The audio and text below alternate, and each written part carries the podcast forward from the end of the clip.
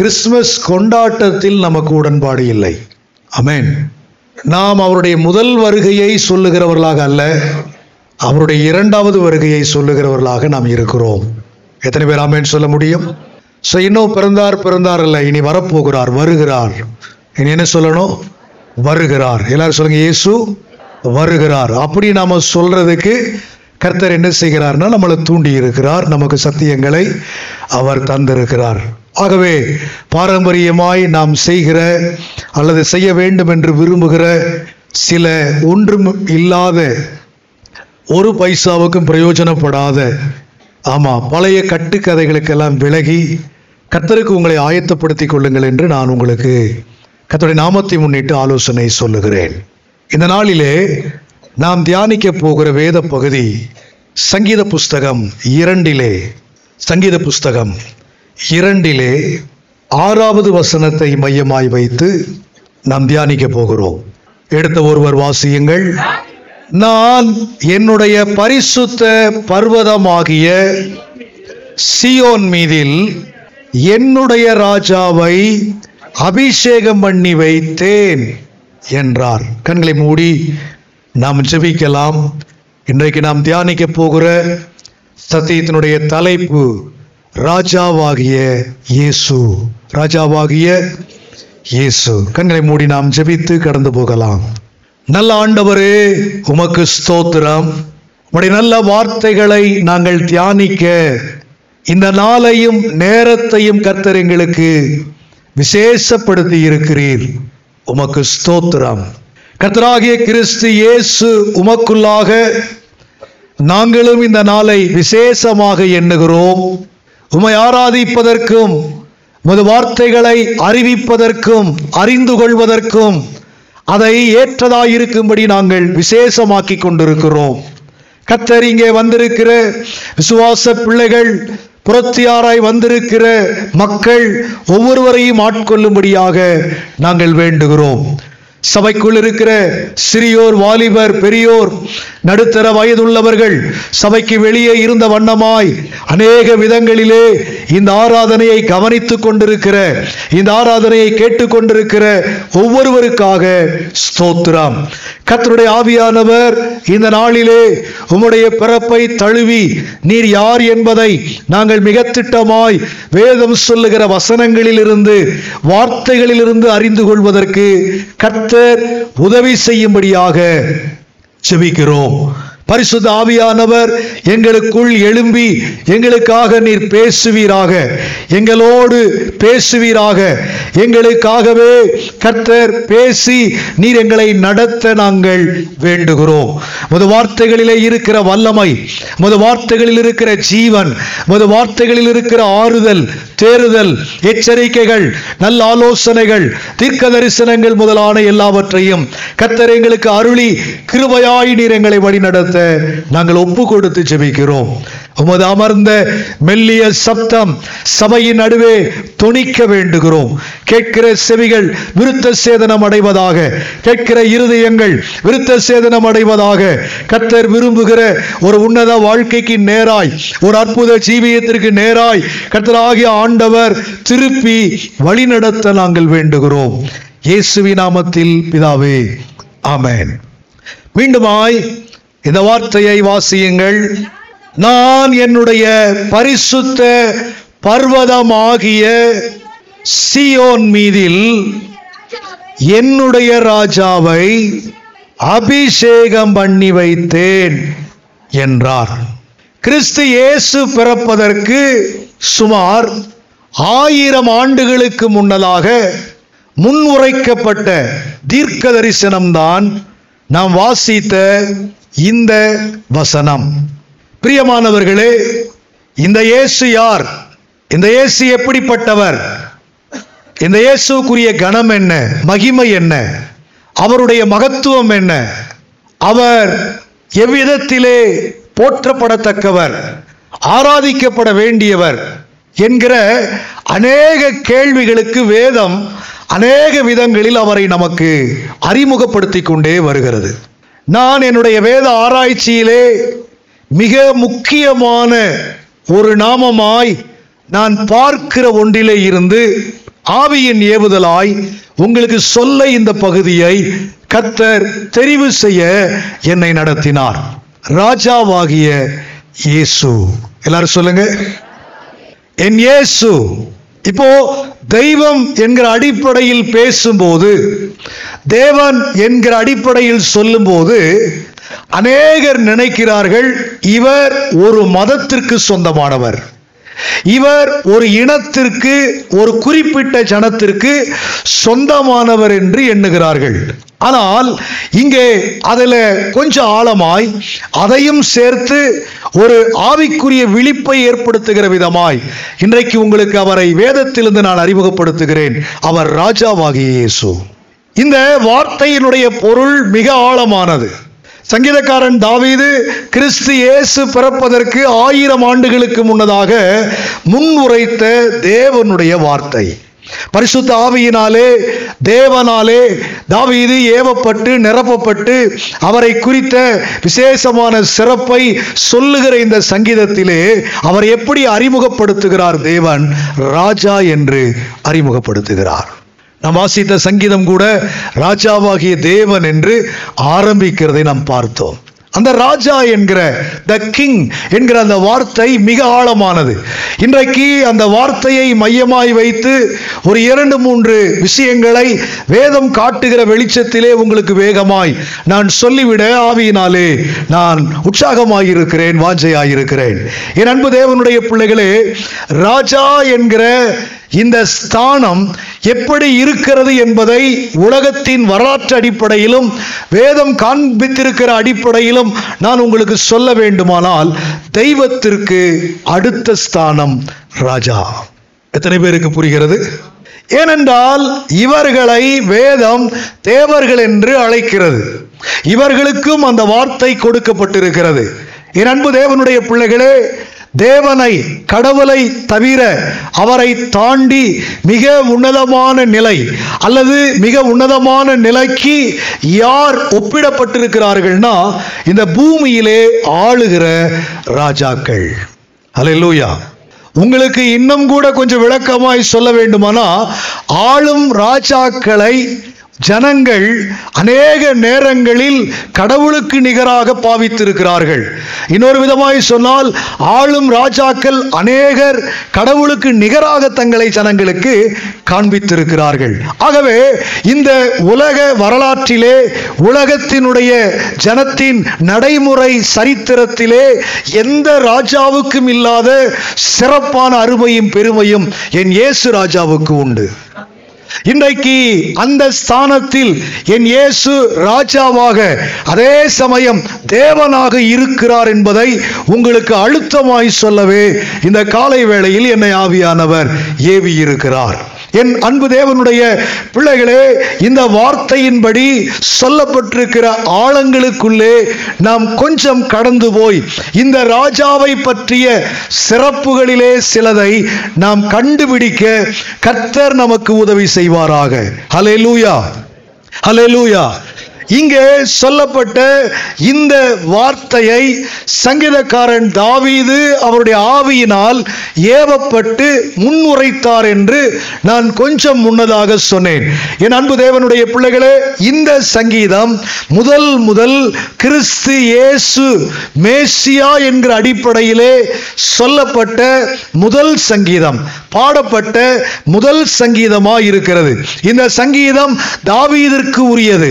இங்கே ஒருவேளை அதற்கான குறிப்பு இல்லாமல் இருந்தாலும் அப்போ சிலர் நடவடிகள் நான்காம் அதிகாரத்திலே இருபத்தி ஐந்து இருபத்தி ஆறு ஆகிய வசனங்களை நீங்கள் வாசிப்பீர்களே ஆனால் அந்த சங்கீதம் தாவீதிற்கு உரியது என்பதை மிக அழுத்தமாய் ஆவியானவர் காட்டியிருக்கிறார். பெயர் குறிப்பிடப்படாத அநேக சங்கீதங்கள் தாவீதுக்கு சொந்தமானது என்பதை நான் உங்களுக்கு அநேக முறை சொல்லி இருக்கிறேன் இப்பொழுதும் சொல்லுகின்றேன்.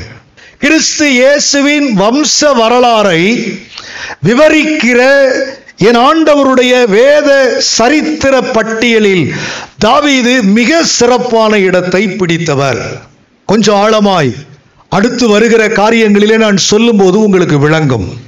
கிறிஸ்து இயேசுவை தீர்க்க தரிசனத்தின் அடிப்படையிலே சொன்னவரும் கிறிஸ்து இயேசுவை தனது ஆளுகையில் அநேக விதங்களில் ரெப்ரசன்ட் பண்ணினவரும் தாவீது என்பதை வேதம் நமக்கு மிக தெளிவாய் காட்டுகிறது. தீர்க்க தரிசன புஸ்தகங்களில் கிறிஸ்துவுக்கு தாவீது என்கிற நாமமும் கொடுக்கப்பட்டது என்பதிலிருந்து அதன் சிறப்பை நாம் அறிந்து உணர்ந்து தெளிந்து தெளிந்துவிட முடியும். என் அன்பு தேவனுடைய மக்களே இங்கே கவனியுங்கள்.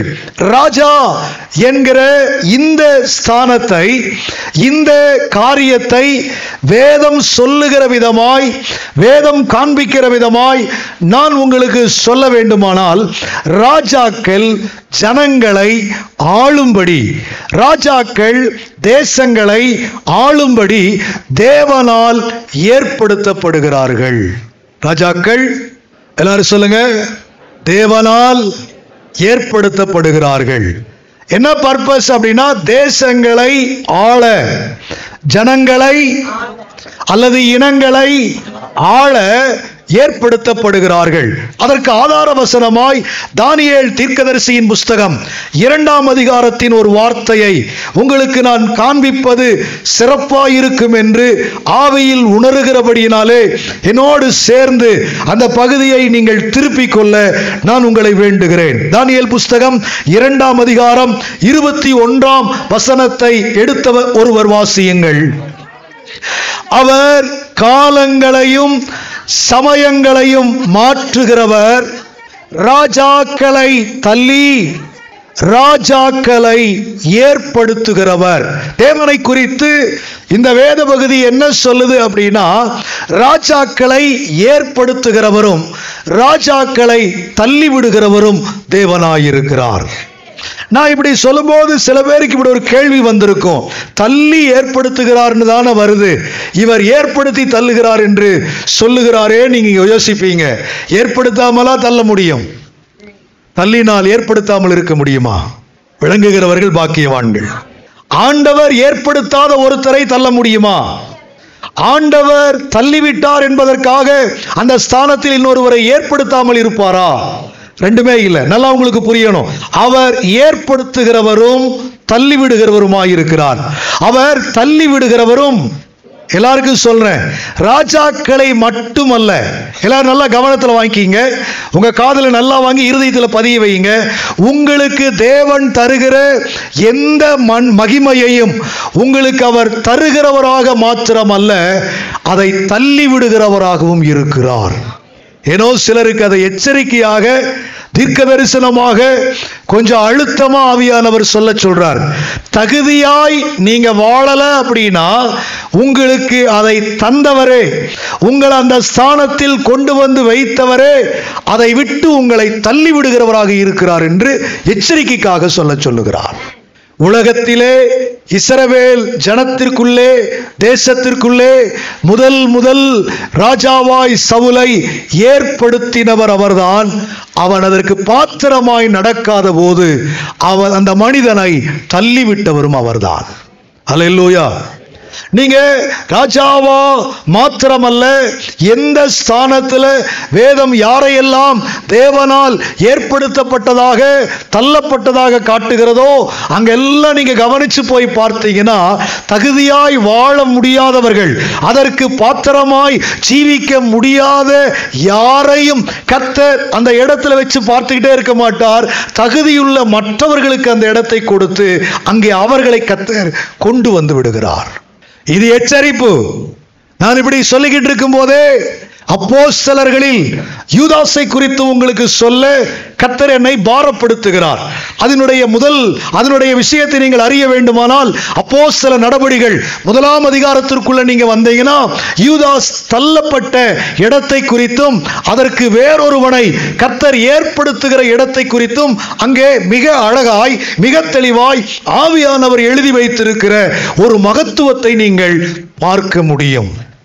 தேவன் தள்ளிவிட்ட அல்லது தன் ஸ்தானத்தை இழந்து போன ஒருவருக்கு தேவன் கொடுத்த இடத்தை எப்பொழுதும் அவர் காலியாக வச்சிருக்க மாட்டார். அந்த காலியாகிற அந்த இடத்துல காலியாக இருக்கிற இடத்துல தகுதியான ஒருத்தரை கொண்டு வந்து கர்த்தர் எப்பவுமே ஏற்படுத்தி விடுவார்.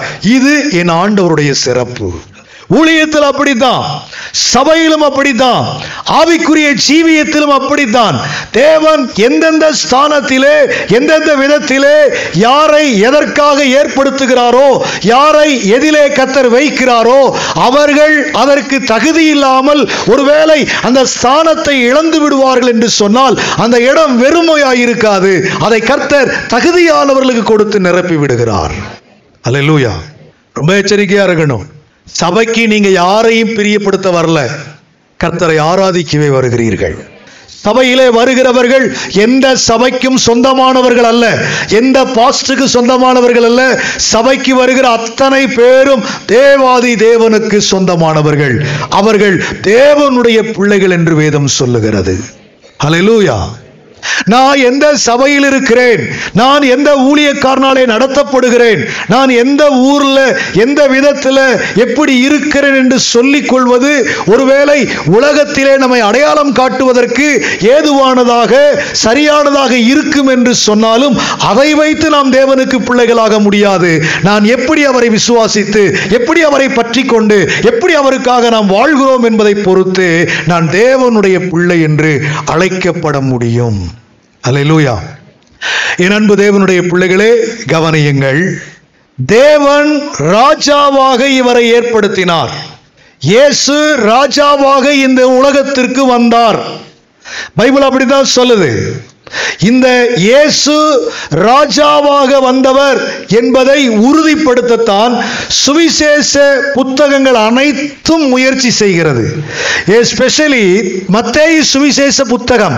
அதிலே விசேஷமாக மத்தேயு சுவிசேஷ புத்தகத்தை நீங்கள் வாசிப்பீர்களே ஆனால் முன் உரைக்கப்பட்ட ராஜா முன் சொல்லப்பட்ட ராஜா மேசியா என்று அழைக்கப்பட்ட ராஜா இவர்தான் என்கிற ஒரு உன்னதமான நற்செய்தியை ஒரு உன்னதமான தேவனுடைய செய்தியை உலகத்திற்கு மிக தெளிவாய் அறிவிக்க நினைத்த சுவிசேஷகன் மத்தேயு அப்போஸ்தலன் மத்தேயு இயேசு கிறிஸ்துவை தன்னுடைய சுவிசேஷ புத்தகத்திலே ராஜா என்கிறதை ஆரம்ப அதிகாரத்தின் ஆரம்ப வசனத்திலேயே காட்டுகிறார். மத்தேயு ஒன்று ஒன்று இப்படி ஆரம்பிக்கிறது.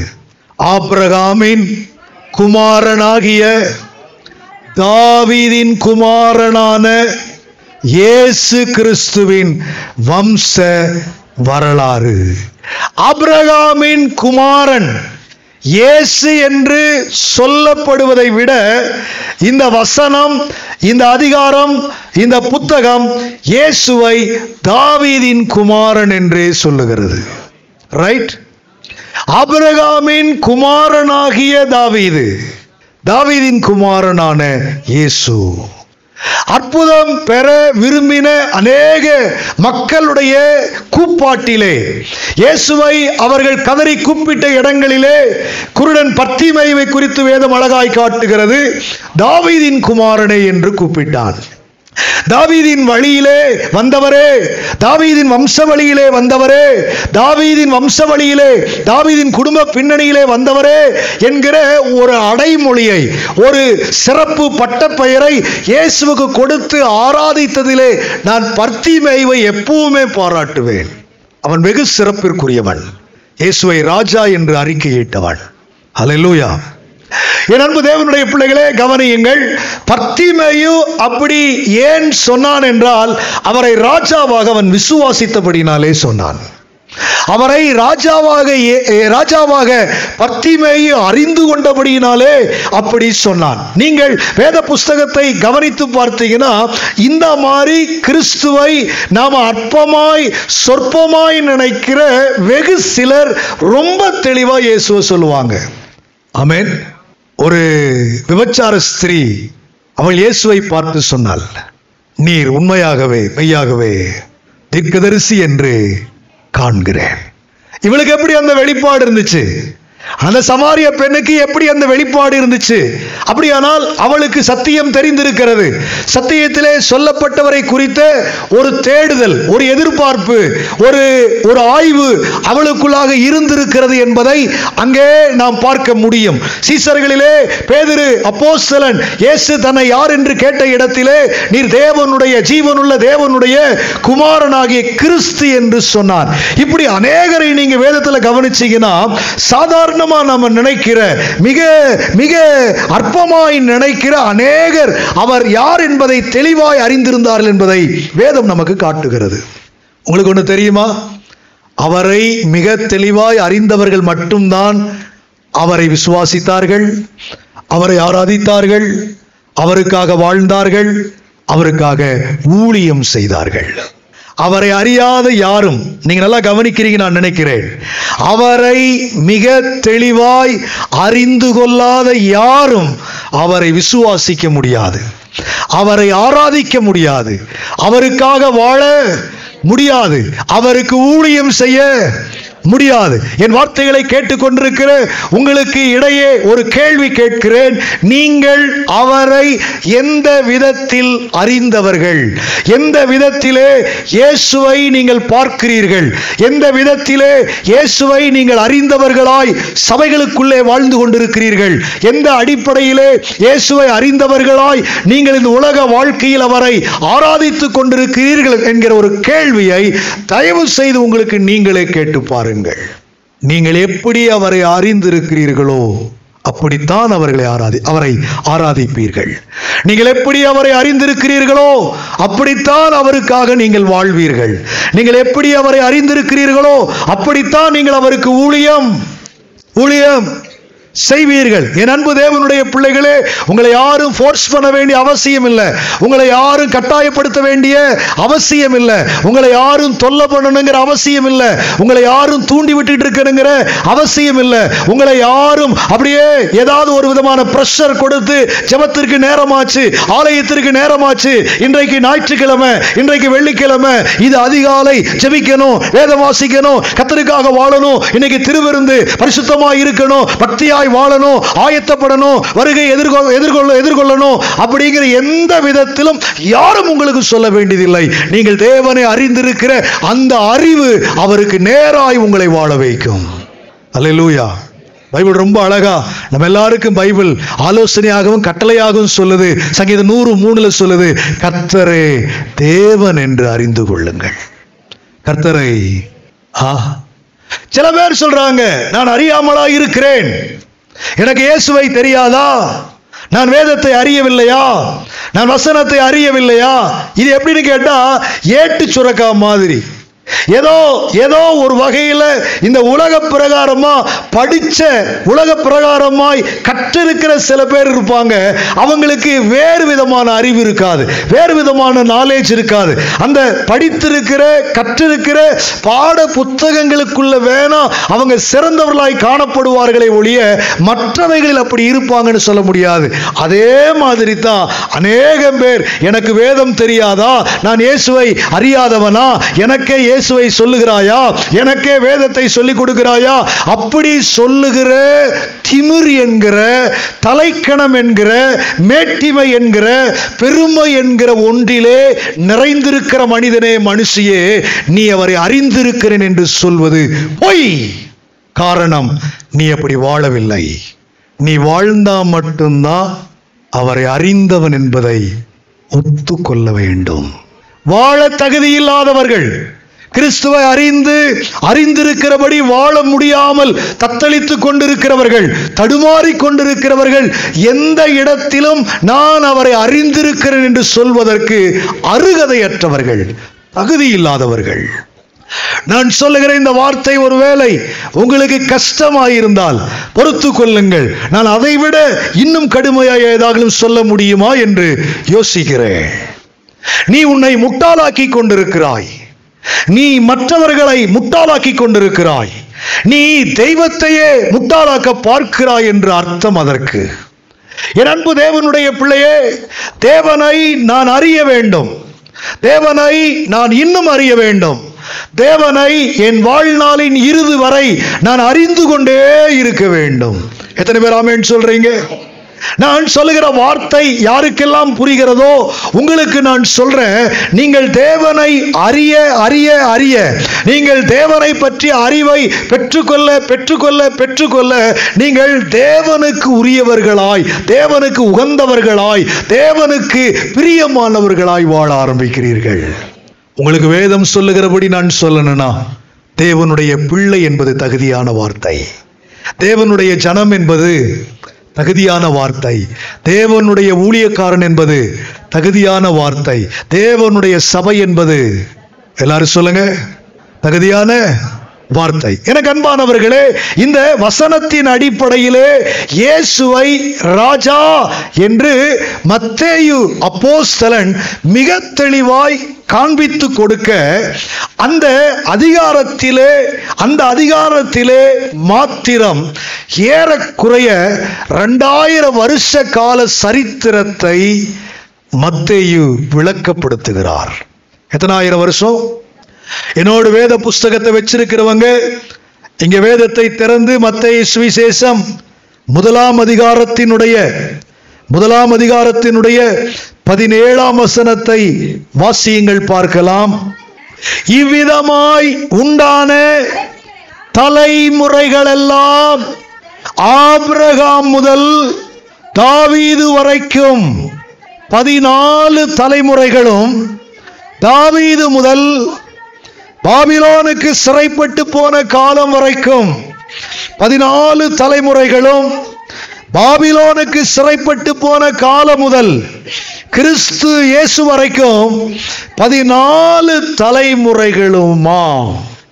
ஒரு தலைமுறை என்பது சுமார் முப்பத்தி ஐந்து ஆண்டுகளிலிருந்து நாற்பத்தி ஐந்து ஐம்பது என்று சொல்லி அந்த காலங்கள் வரைக்கும் பல விதங்களிலே கணிப்பது உண்டு. மினிமம் முப்பத்தி ஐந்து ஆண்டுகள் ஒரு தலைமுறை. இந்த புஸ்தகத்தில் மிக தெளிவாய் மத்தேயு நாற்பத்தி ரெண்டு தலைமுறைகளை காட்டுகிறார். நாற்பத்தி ரெண்டு இன்ட்டு முப்பத்தி ஐந்து போட்டீங்கன்னா ஆயிரத்தி நானூற்றி எழுபது ஆண்டுகள் வரும். ஆனால் அது எக்ஸாக்டாகி சொல்லப்படுறதில்ல அது அப்ராக்சிமேட்டாகி சொல்லப்படுவது. ஏறக்குறைய இரண்டாயிரம் ஆண்டு கால சரித்திரத்தை நாற்பத்தி ரெண்டு தலைமுறையினுடைய பேரை மிக திட்டமாய் சொல்லி இயேசுவினுடைய பிறப்பு ப்ராப்பர் என்று சொல்லுகிறார். அல்லேலூயா புரிந்தவர்கள் பாக்கியவான்கள். என் இயேசு முறைப்படி பிறந்தவர். சொல்லுங்க. ராஜ வம்சத்தில் ராஜ கோத்திரத்தில் ராஜாவாக பிறந்தவர். சொல்லும் போதே எனக்கு என்னமோ பண்ணுது. உங்களுக்கு எத்தனை பேருக்கு பண்ணுது? என் இயேசு ராஜா. என் இயேசு. சொல்லுங்க பார்க்கலாம் அதுக்கப்புறம் இன்னும் ராஜாவையெல்லாம் சொல்றேன். என் இயேசு ராஜா. லூயா நான் சொல்றது உங்களுக்கு கொஞ்சம் புரியும் நினைக்கிறேன்.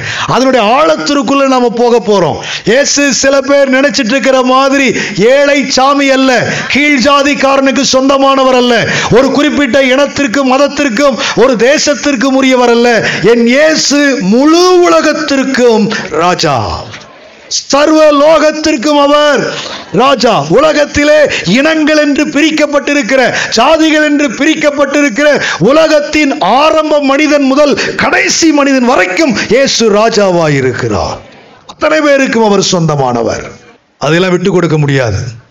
சொல்றதுல கூட நாங்க எங்களை மாத்திக்க மாட்டோம். நாங்க அப்படித்தான் சொல்லுவோம். ஆதி மனிதன் ஆதாம் முதல் கடைசியா இந்த உலகத்துல பிறக்கிற அந்த கடைசி மனிதன் வரைக்கும் இயேசுவே ராஜா இயேசுவே தேவன். இந்த வார்த்தையை கேட்டுக்கொண்டிருக்கிற யாராவது புதியவர்கள் இங்க இருந்தீர்கள் என்று சொன்னா ஒரு மதத்தின் ஆண்டவராய் பார்த்ததை விட்டு உலகத்தின் ஆண்டவராய் உலகத்தின் ரட்சகராய் உலகத்தின் ராஜாவாய் நீங்க பார்க்க ஆரம்பிச்சிட்டீங்கன்னா உங்களுக்கும் கூட என் இயேசு யார் என்பதை அவர் விளங்க பண்ணுவார். நீங்க முத நம்பணும். மொதல் அதை அதை ஒத்துக்கொள்ளணும் அலையிலூயா அதை ஒத்துக்கொள்ளணும் பிசாசை பற்றி நான் பாராட்டுற விஷயம் என்ன தெரியுமா? என் இயேசுவை பிசாசு ஒத்துக்குவான். அதனால் நான் சொல்லுவேன் சபாஸ். அதனால் பிசாசை நான் பாராட்டுவேன் அப்படின்னு சொன்னால் வேதத்தின்படி நான் பிசாசை பாராட்டுவேன்னா ஒரு விதத்தில் ஒரு விஷயத்தில் மட்டும் பாராட்டுவேன். எப்படின்னா என் இயேசுவை தேவன் என்று அவன் ஒத்துக்கொள்ளுவான். எத்தனை இதுக்கு புரிகிறது? புரியுதா புரியலையா ரொம்ப அழகாய் வேதம் சொல்லுது பிசாசுகள் கூட அவரை விசுவாசித்து என்ன செய்துனா நடுங்குகிறது. அவரை தேவன் என்று தேவகுமாரன் என்று ராஜா என்று விசுவாசித்து நடுங்குகிறது. இன்றைக்கு அநேக விசுவாசிகள் என்று சொல்லுகிற பிள்ளைகள் பிசாசுக்கு சொந்தமானவர்களாய் இருக்கிறார்கள். நான் சொல்ற வார்த்தை சில பேருக்கு புரிஞ்சிருக்காது எனக்கு தெரியும். இப்போ புரியுற மாதிரி சொல்றேன் பாருங்களேன். அநேக பிசாசு பிசாசுக்கு பிள்ளைகளாக இருக்கிறாங்க. அப்படின்னா அர்த்தம் என்ன தெரியுமா? இயேசுவை ஆண்டவர் என்று சொல்லுவாங்க. இயேசுன்னு சொன்னால் ஒரு மரியாதையெல்லாம் காட்டுவாங்க. ஆனால் அவருக்கு பிரியமாக வாழ மாட்டாங்க. அவர்களைத்தான் நான் சொல்லுகிறேன். ஹலோ இங்கே ஒன்றுமே வரல. ஆளுகளும் சைஸுகளும் மூஞ்சிகளும். சொல்றதுக்கு கெத்து வேணியா சொல்றதுக்கு இருதயத்தில் ஒரு தைரியம் வேணும். நான் இயேசுவின் பிள்ளை. எத்தனை பேருக்கு அந்த உரிமை? எத்தனை பேருக்கு அந்த நிச்சயம்? இருதயத்துல குற்றம் இல்லாத இருதயத்துல உறுத்தாத இருதயத்துல எந்த விதமான தடுமாற்றமும் இல்லாம ரொம்ப போல்டா என்னால சொல்ல முடியும் அப்படிங்கிறவங்க மட்டும் உங்க வழக்கரத்தை உயர்த்தி சொல்லுங்க பார்க்கலாம். நான் இயேசுவின் பிள்ளை. ஹலலூயா நிறைய கைகள் எழும்பல. எழும்பாத வரைக்கும் நல்லது. உன் மனசாட்சி உனக்கு சொல்ற லட்சணத்திலேயே நீ எப்படி இருக்கிறாய் என்று புரிந்து கொள் கர்த்தர் உனக்கு உதவி செய்வாராக. என் அன்பு தேவனுடைய பிள்ளைகளே சும்மா அல்ல. கிறிஸ்தவன் என்று சொல்லுகிறவன் சாதாரணம் அல்ல சாதாரணமானவன் அல்ல. கிறிஸ்தவன் என்று சொல்லுகிறவன் சாதாரணமான மகிமைக்கு பொரு பொருத்தமானவன் அல்ல. அவன் உன்னதமான தேவன் எங்கே இருக்கிறாரோ அங்கே இருக்கிறவன். கொலேசியருக்கும் எபேசியருக்கும் எழுதின நிருபத்தில் அப்போசனாகி பவுல் ரொம்ப அழகா சொல்லுவார் கிறிஸ்து இயேசு வீற்றிருக்கும் இடத்திலே வீற்றிருக்கிறவர்கள் கிறிஸ்தவர்கள். சொல்லுங்க என் ஏசு எங்கேயோ? அங்கே இருக்கிறவன் நான். மாற்றி சொல்லுங்க அங்கே இருக்க வேண்டியவன் நான். சில பேர் சொல்றாங்க முயற்சி பண்றையா? முயற்சி பண்றையா? இந்த வருஷத்துலயாவதுயா? வர்ற வருஷத்துலயாவதுயா? அதுக்குள்ள செத்துறாதையா? அதுக்கெல்லாம் ஆண்டு வந்துட போறாரியா? நிலைமை பரிதாபம் ஆகிறியா தீர்மானிச்சுட்டா ஒரு வாழ்வு. அது உமக்காக. தீர்மானம் பண்ணிட்டீங்கன்னா நான் இயேசுக்காகத்தான் வாழணும் அப்படின்னு தீர்மானம் பண்ணிட்டா நாட்களை யாரும் கடை கடக்க வேண்டாம் கடத்த வேண்டாம். யாரும் வருஷங்களை கடத்த வேண்டாம். ஏன்னா இன்றைக்கு மாறி இனி ஒரு நாள் உனக்கு கொடுக்கப்படுமா என்பதற்கு எந்த நிச்சயமும் எந்த நிச்சயமும்? உறங்க போகிற மனிதன் வெளியே கிளம்பி போகிற மனிதன் இப்பொழுது இருக்கிற மனிதன் அடுத்த நிமிஷம் இருப்பான் என்பதற்கு எந்த நிச்சயமும்? இல்லை. யாருடைய மரணமும் யாருக்கு முன்னறிவிக்கப்படுவது இல்லை? தெரியுமா உங்களுக்கு? பிறப்புகள் வேதத்தில் முன்னறிவிக்கப்பட்டிருக்கிறது. ஆனால் யாருடைய மரணமும் முன்கூட்டியே இந்த நாளில் இந்த நேரத்தில் நீ மறிப்பாய் என்று? ஹலோ என் இயேசு மிக தெளிவாய் தன் மரணத்தையும் சொன்னார். இன்றைக்கும் நாளைக்கும் நான் இருந்து அதற்கு பிறகு வரும் நாளிலே நிறைவடைய வேண்டும் என்று சொன்னார். தன் மரணத்தின் நாளிலே ஜீவன் விடுவதற்கு முன்னதாக சிலுவையில் தொங்கிக் கொண்டிருந்த இயேசு மிக தெளிவாய் ஒரு வார்த்தை சொன்னார். முடிந்தது. என்னை பற்றி பிதாவான தேவன் என்னவெல்லாம் சித்தம் வைத்திருந்தாரோ என்னை பற்றி பிதாவாகிய தேவன் என்ன விதமான விருப்பம் உடையவராய் திட்டமுடையவராய் இருந்தாரோ அது அனைத்தையும் கம்ப்ளீட்டா கொஞ்சம் கூட குறையாம பர்ஃபெக்டா நான் நிறைவேற்றி விட்டேன் என்கிற நிச்சயத்தோடு இயேசு முடிந்தது என்று சொன்னார். இந்த உலக வாழ்க்கையிலே வாழ்ந்து கொண்டிருக்கிற நானும் நீங்களும் இந்த உலகத்தின் நாட்கள் இந்த உலகத்தின் வருஷங்கள் எத்தனை காலங்கள் இந்த உலகத்தில் வாழ்ந்தாலும் நமது மரணத்திற்கு முன்னே இயேசுவை போல் சொல்லுகிற ஒரு மன தெளிவும் துணிவும் நமக்கு இருக்க வேண்டும். நானும் பிதாவின் சித்தத்தை செய்து முடித்திருக்கிறேன்.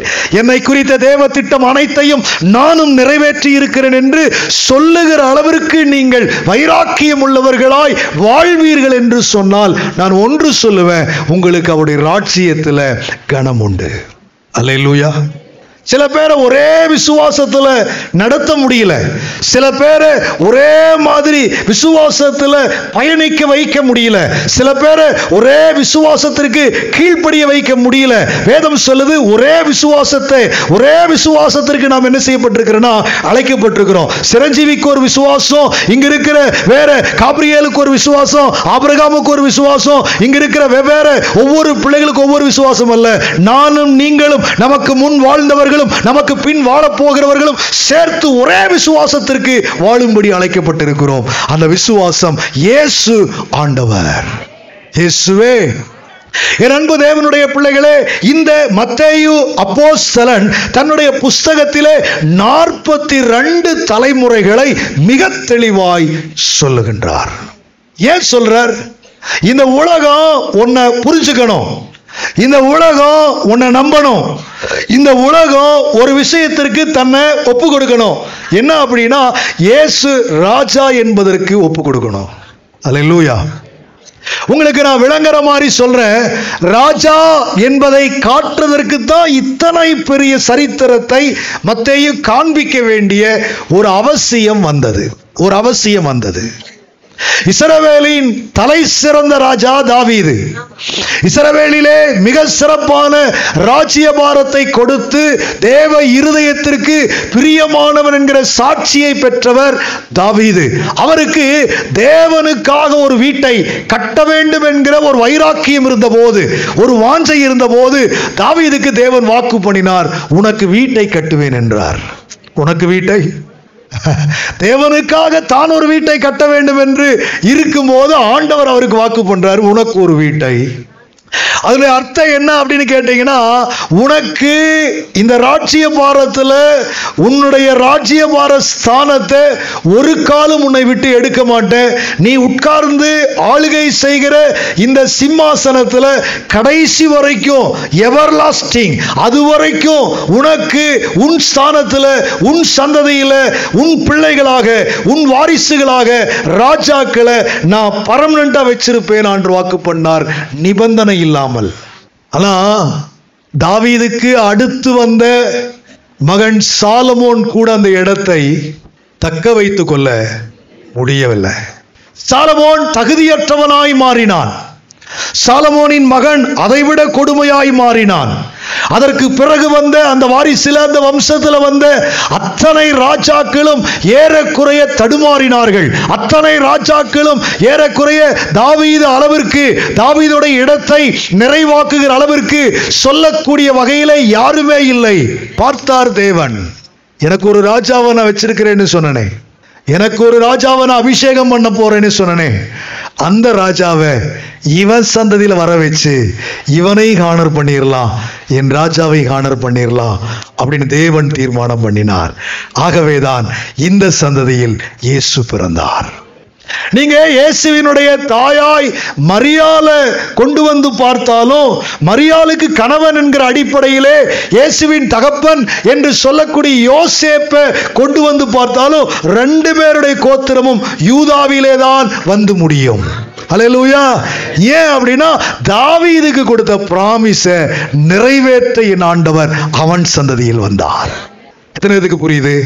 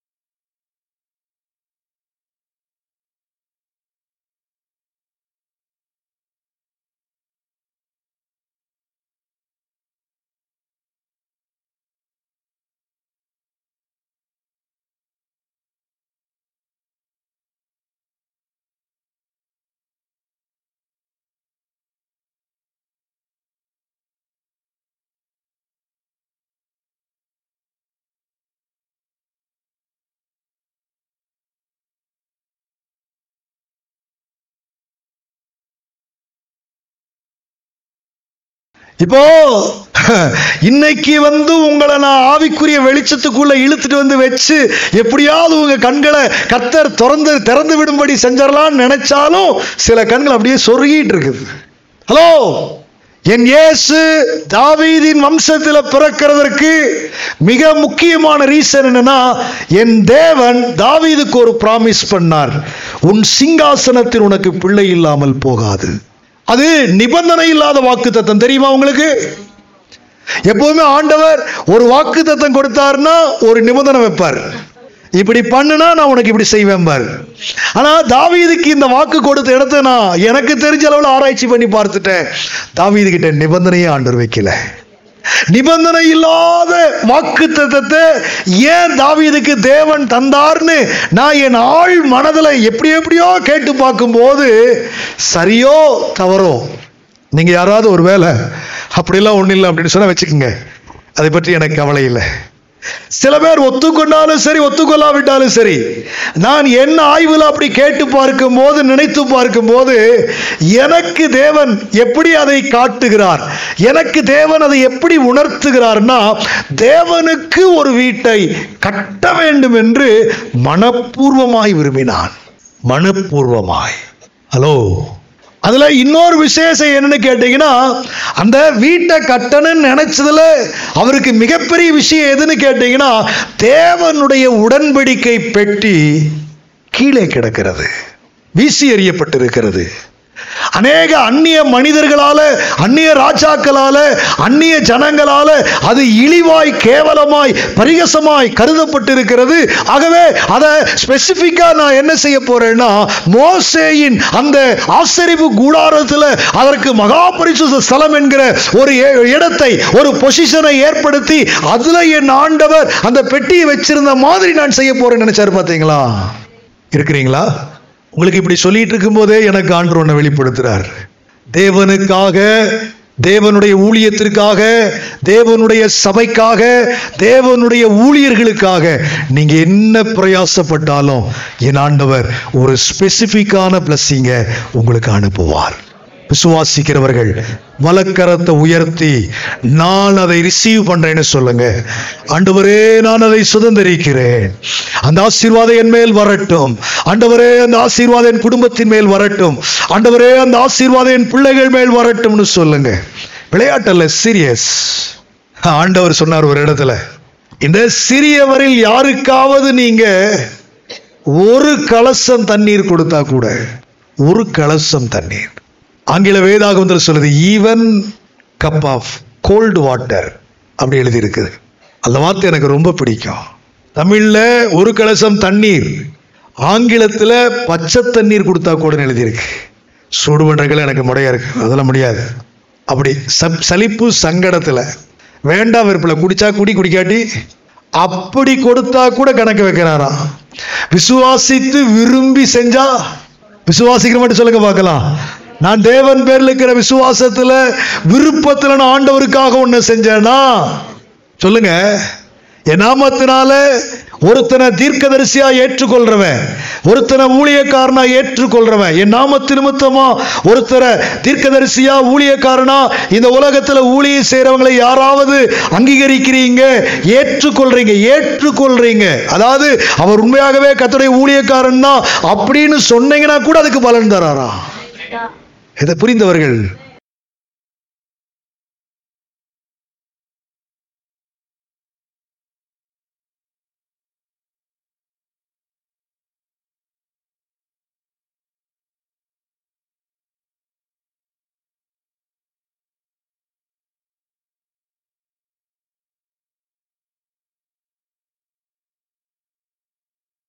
நீங்க எதை தேடி வந்தீங்கன்னு எனக்கு தெரியாது. நான் ராஜாவை தேடி வந்திருக்கிறேன். சிலர் சொல்லுவாங்க நான் ராஜாவை தேடி வந்திருக்கிறேன். என் நோக்கம் அவரை ஆராதிப்பது என் நோக்கம் அவரை மகிமைப்படுத்துவது என் நோக்கம் அவருக்காக என்னை அர்ப்பணிப்பது என் நோக்கம் அவரை போய் உலகத்திற்கு. அப்படி சொல்றவங்களுக்கு நான் சொல்லுவேன் சோர்வு வேற மாதிரி சிந்தனை தூக்கம் அதெல்லாம் இப்ப யாருக்குமே இருக்காது. ரொம்ப உற்சாகமாய் ஆராதிப்பார்கள். ஆண்டவர் ஆராதிச்சா உற்சாகமா ஆராதிக்கணும். ஆண்டவரை பாடுனா உற்சாகமா பாடணும். ஆண்டவரை பகிர்ந்து கொண்டா உற்சாகமாய் பகிர்ந்து கொள்ளணும். ஆண்டவருக்கு கொடுத்தா உற்சாகமா கடங்கட்டுக்கு செயலானி எங்கேயுமே ஆண்டவர் யாருக்கும் ஒரு கட்டளையும் கொடுக்கவே இல்லை. செய்தால் விருப்பத்தோடு செய் செய்தா வாஞ்சையோடு செய் செய்தா மனப்பூர்வமாய் செய் செய்தால் உற்சாகமாய் செய். அப்படிதான் சொல்லி இருக்கிறார் எதை நாம் செஞ்சாலும் அவருக்காக செய்யணும். நம்ம பேரை பிரஸ்தாவப்படுத்துறதுக்கு எனக்கு பாடுனா உற்சாகமாக பாடணும். எனக்கு ஜெபம் பண்ணால் உற்சாகமாக பண்ணணும். எனக்கு ஆண்டவரை சொன்னால் உண்மையாக சொல்லிடணும். உற்சாகமாக சொல்ல இந்த அறகுறையாக ஒரு மார்க்கமாவெல்லாம் சொல்கிறதுல எனக்கு எந்த உடன்பாடும் கிடையாது. அது எங்கே போனாலும் சரி. கவனிச்சு கேளுங்க. கவனித்து கேளுங்க. என் அன்பு தேவனுடைய பிள்ளைகளே தேவனுடைய ராஜாவை பற்றி நான் உங்களோடு பேசிக் கொண்டிருக்கிறேன். இப்படி இவ்வளவு பெரிய சரித்திரத்திற்கு காரணமாய் தேவன் காட்டுகிற புருஷன் தாவீதை பற்றி உங்களுக்கு நான் சொல்லிக் கொண்டிருக்கிறேன். தேவனுக்காக அந்த மனிதன் நினைத்தான் உமக்கு ஒரு வீட்டை நான் கட்டுவேன். யாக்கோப் அதுக்கு முன்னாடி சொன்னார் அது வேறு இது வேறு. அங்க உடன்படிக்கை இல்லை. உடன்படிக்கை பெட்டி அங்க இல்ல. கத்தருடைய கற்பலகைகள் அங்கே இல்லை. கத்தர் தெரிந்து கொண்ட ஆரோனின் துளிர்த்த கோல் அங்கே இல்லை. கத்தர் தன் ஜனத்தை போஷிக்க கொடுத்த மன்னாவோ மன்னா வைக்கப்பட்ட பொற்பாத்திரமோ அங்கே இல்லை. ஜாக்கோப்புக்கு தேவ தரிசனம் மட்டும் இருந்தது. ஆனால் இங்கே தாவிதனுடைய பாரம் என்னன்னா தேவன் எழுதி கொடுத்த கற்பலகை. தேவன் தெரிந்து கொண்டவனுடைய கோல் தேவன் தன் ஜனத்தை போஷிக்க வானத்திலிருந்து அனுப்பின மன்னா வைக்கப்பட்ட பொற்பாத்திரம். அதை தாங்கி இருக்கிற உடன்படி உடன்படிக்கை பெட்டி வீசி எறியப்பட்டிருக்கிறது அது அலட்சியப்படுத்தப்பட்டிருக்கிறது. அது அனாவசியப்படுத்தப்பட்டிருக்கிறது. அதை தூக்கி கொண்டு வந்து வைத்து ஆசரிப்பு கூடாரத்தை அமைத்து எப்படி தேவ மகிமைய உலகத்திற்கு கர்த்தர் வெளிப்படுத்தினாரோ அதே போல் நான் செய்ய வேண்டும் என்று நினைத்தான் பார்த்தீங்களா? அதற்குத்தான் கர்த்தர் நிபந்தனை இல்லாத பிராமிஸை கொடுக்கிறார். ஹலோ அதுக்கு வாக்கு தத்தம்னா என்னன்னு தெரியணும். நிபந்தனைனா என்னன்னு எல்லா வாக்கு தத்தமும் நிபந்தனை வச்சு தான் சொல்லும். எல்லா வாக்கு தத்தமும் ஆனா இங்க எனக்கு ஆவியான சொல்றாரு தாவீதுக்கு மட்டும் நான் சொன்னேன். நிபந்தனையே இல்லாம வாக்கு தத்தம் சொன்னேன். நம்ம பேச்சுல சொன்னா தாவீது கிட்ட இப்ப தேவன் மாட்டிக்கிட்டார். உன் வாய்மொழியினால் சிக்குண்டாய் நாம மற்றவங்களுக்கு சொல்றோம் பாத்தீங்களா? அந்த மாதிரி இப்ப தேவன் தாவீதுக்கு வாய்மொழி வாக்கு கொடுத்து இப்ப தேவன் என்ன பண்ணிட்டாரு? அந்த மாதிரி. என்ன பண்ண? இப்படி நான் சொன்னேன் உனக்கு வீட்டை கட்டுவேன்னு சொன்னேன். உன்னுடைய சிம்மாசனத்தில் ஆளுகை செய்ய உனக்கு வாரிசு இல்லாம போகாதுன்னு நான் சொன்னேன். ஆனா சலமோனே அதை கவுத்துட்டானே. அதுக்கு பிறகு வந்தவங்க எல்லாரும் அதை யோசிக்காம போயிட்டாங்களே. ஐயோ நான் வேற வாக்குல வல்லவர். நான் சொன்னா சொன்னதா நான் மாறாதவர். எப்படி அந்த வார்த்தையை ஃபுல்ஃபில் பண்ணலான்னு உட்காந்து யோசித்தார். நான் நம்ம பேச்சில் சொல்லிட்டு இருக்கிறேன். தானே மனிதனாய். அவன் சந்ததியில் பிறந்து விடுவது. நித்திய ராஜா நிரந்தர ராஜா ஒரே ராஜா நிர்மல ராஜா ராஜாதி ராஜா மகாராஜா. எத்தனை பேருக்கு புரிகிறது? அப்படி அந்த பிராமிஸை நிறைவேற்றி தாவீதுக்கு சொல் தவறாத தேவன் என்று உ- உணர்த்தி காட்டினவர் என் ஆண்டவர். ஒரு மனிதனுக்கு கொடுத்த வாக்க நிறைவேற்றுகிறதற்கு இவ்வளவு கண்ணியமாய் நடந்து கொண்ட ஒரு தெய்வத்தையும் நான் உலகத்தில் பார்க்கவில்லை. நான் என் அகராதியில் கேள்விப்பட்டதும் இல்லை. என் அன்பு தேவனுடைய பிள்ளையே உங்களுக்கு இந்த காலை வேளையிலே ஒன்றை அழுத்தமாய் தேவன் சொல்ல சொல்லுகிறார். உங்களை நம்ப பண்ணுகிற விதமாய். இந்த வார்த்தை எத்தனை பேருக்கு வருதுன்னு எனக்கு தெரியல. ஆனா யாரோ கொஞ்சம் பேர் இருக்கிறீங்க உங்களுக்காக ஆண்டவர் மீண்டும் சொல்ல சொல்றார். சொல்றேன் கேளுங்க. உங்களை நம்ப வைக்கிற விதமா உங்களுக்குன்னு ஒரு நாள்ல ஒரு வாக்கு தத்தத்தை தேவன் கொடுத்தது உண்டானா? உள்ளத்தின் ஆழத்திலிருந்து. உங்களுக்கு இருக்கிற பலத்தோடு சொல்லுங்க. நிறைவேற்றியே தீர்வார். எத்தனை காலங்களானாலும் என் ஆண்டவர் மறக்க மாட்டார். நீங்கள் மறந்தாலும் கூட என் ஆண்டவர் மறக்க மாட்டார். அதை நிறைவேற பண்ணி உங்களை ஹானர் பண்ணியே தீர்வார். எனக்கு குறித்ததை எனக்கு சொன்னதை எனக்கு வாக்கு செய்ததை என் நாட்களில் ஆண்டவர் சொல்லிருங்க நிறைவேற்றியே தீர்வார். நிறைவேற்றியே தீர்வார். என் ஆண்டவர் எனக்கு சொன்னதை நிறைவேற்றுவார். நாலு தடவை சொல்லுங்க. நீங்கள் நாலு தடவை சொன்னதுனாலே அல்ல அவர் சொன்னதுனால நிறைவேற்றுவார். ஓ இதுக்கு தான் சொல்ல சொன்னீரா? நீ நாலாயிரம் தடவை சொன்னாலும் நடக்காது. அவர் சொல்லி இருந்திருந்தார்னா எல்லாரும் சொல்லுங்க அவர் சொல்லி இருந்தா நடக்கும். எத்தனை பேரையா விசுவாசிக்கிறீங்க? சின்னதாக ஒரு வார்த்தை சொன்னாலும் நடக்கும். பெருசாக சொன்னாலும் வேதத்தில் சொன்னவங்க அந்த வார்த்தையெல்லாம் கவனிச்சு பாருங்களேன். நான் ரொம்ப சின்னதாக வேதத்தில் சொன்ன ரெண்டு வார்த்தை பார்க்குறேன். ஒரு வார்த்தைக்கு பேர் ஒரு வார்த்தை போ இன்னொரு வார்த்தை வா. ரெண்டு ஒரு எழுத்து தான். சில பேருக்கு புரியலன்னு நினைக்கிறேன். ஒரு எழுத்து ஒரு வார்த்தை. ஒரு எழுத்து தமிழில் இருக்கிற அத்தனை வார்த்தைகள்லையுமே அத்தனை எழுத்துக்கள்லையுமே உயிரெழுத்து உயிர்மை எழுத்து என்று சொல்லப்படுற அத்தனை எழுத்துக்களிலுமே நீங்க பார்த்தீங்கன்னா ரொம்ப மீனிங்ஃபுல்லான வார்த்தை வருகிற எழுத்து ரெண்டு தான் ஒன்று வா இன்னொன்று போ. ஒரு எழுத்து தான் எல்லாரும் சொல்லுங்க. வா இன்னொன்று போ. ஆபிரகாமுக்கு போனாரு. இன்னைக்கு வரைக்கும் நிறைவேற்றிட்டு இருக்கிறாரு. எத்தனை பேத்துக்கு புரிகிறது? ஆபிரகாமுக்கு போங்கிற வார்த்தை தாங்க. அந்த ஒரு வார்த்தை தான். போ. அந்த போன அவருக்கு சொன்ன வார்த்தைய இத்தனை ஆண்டுகளும் என் ஆண்டவர் நிறைவேற்றிட்டு இருக்கிறாரு. இனிமேலும் நிறைவேற்றுவா உங்களுக்கு ஒன்று சொல்லட்டுமா? நம்மளை பார்த்து வான்னு கூப்பிட்டு புரிந்தவர்கள் பாக்கியவான்கள் உன்னை எதற்காக தேவன் வரும்படி கூப்பிட்டாரோ உன்னை எதற்காக தேவன் வா என்று சொன்னாரோ அதை நீ அடையாமல் அதை உனக்கு தேவன் தராமல் அந்த வார்த்தை வீணாய் பொய்த்து போகவே. எனக்கு வான்னு என்னை வான்னு கூப்பிட்டவர் அதனுடைய கணத்தை எனக்கு காட்டுவார். விசுவாசிக்கிறவங்க மாட்டோம். நல்ல கரங்களை உயர்த்தி சொல்லுங்க சொல்லுங்க.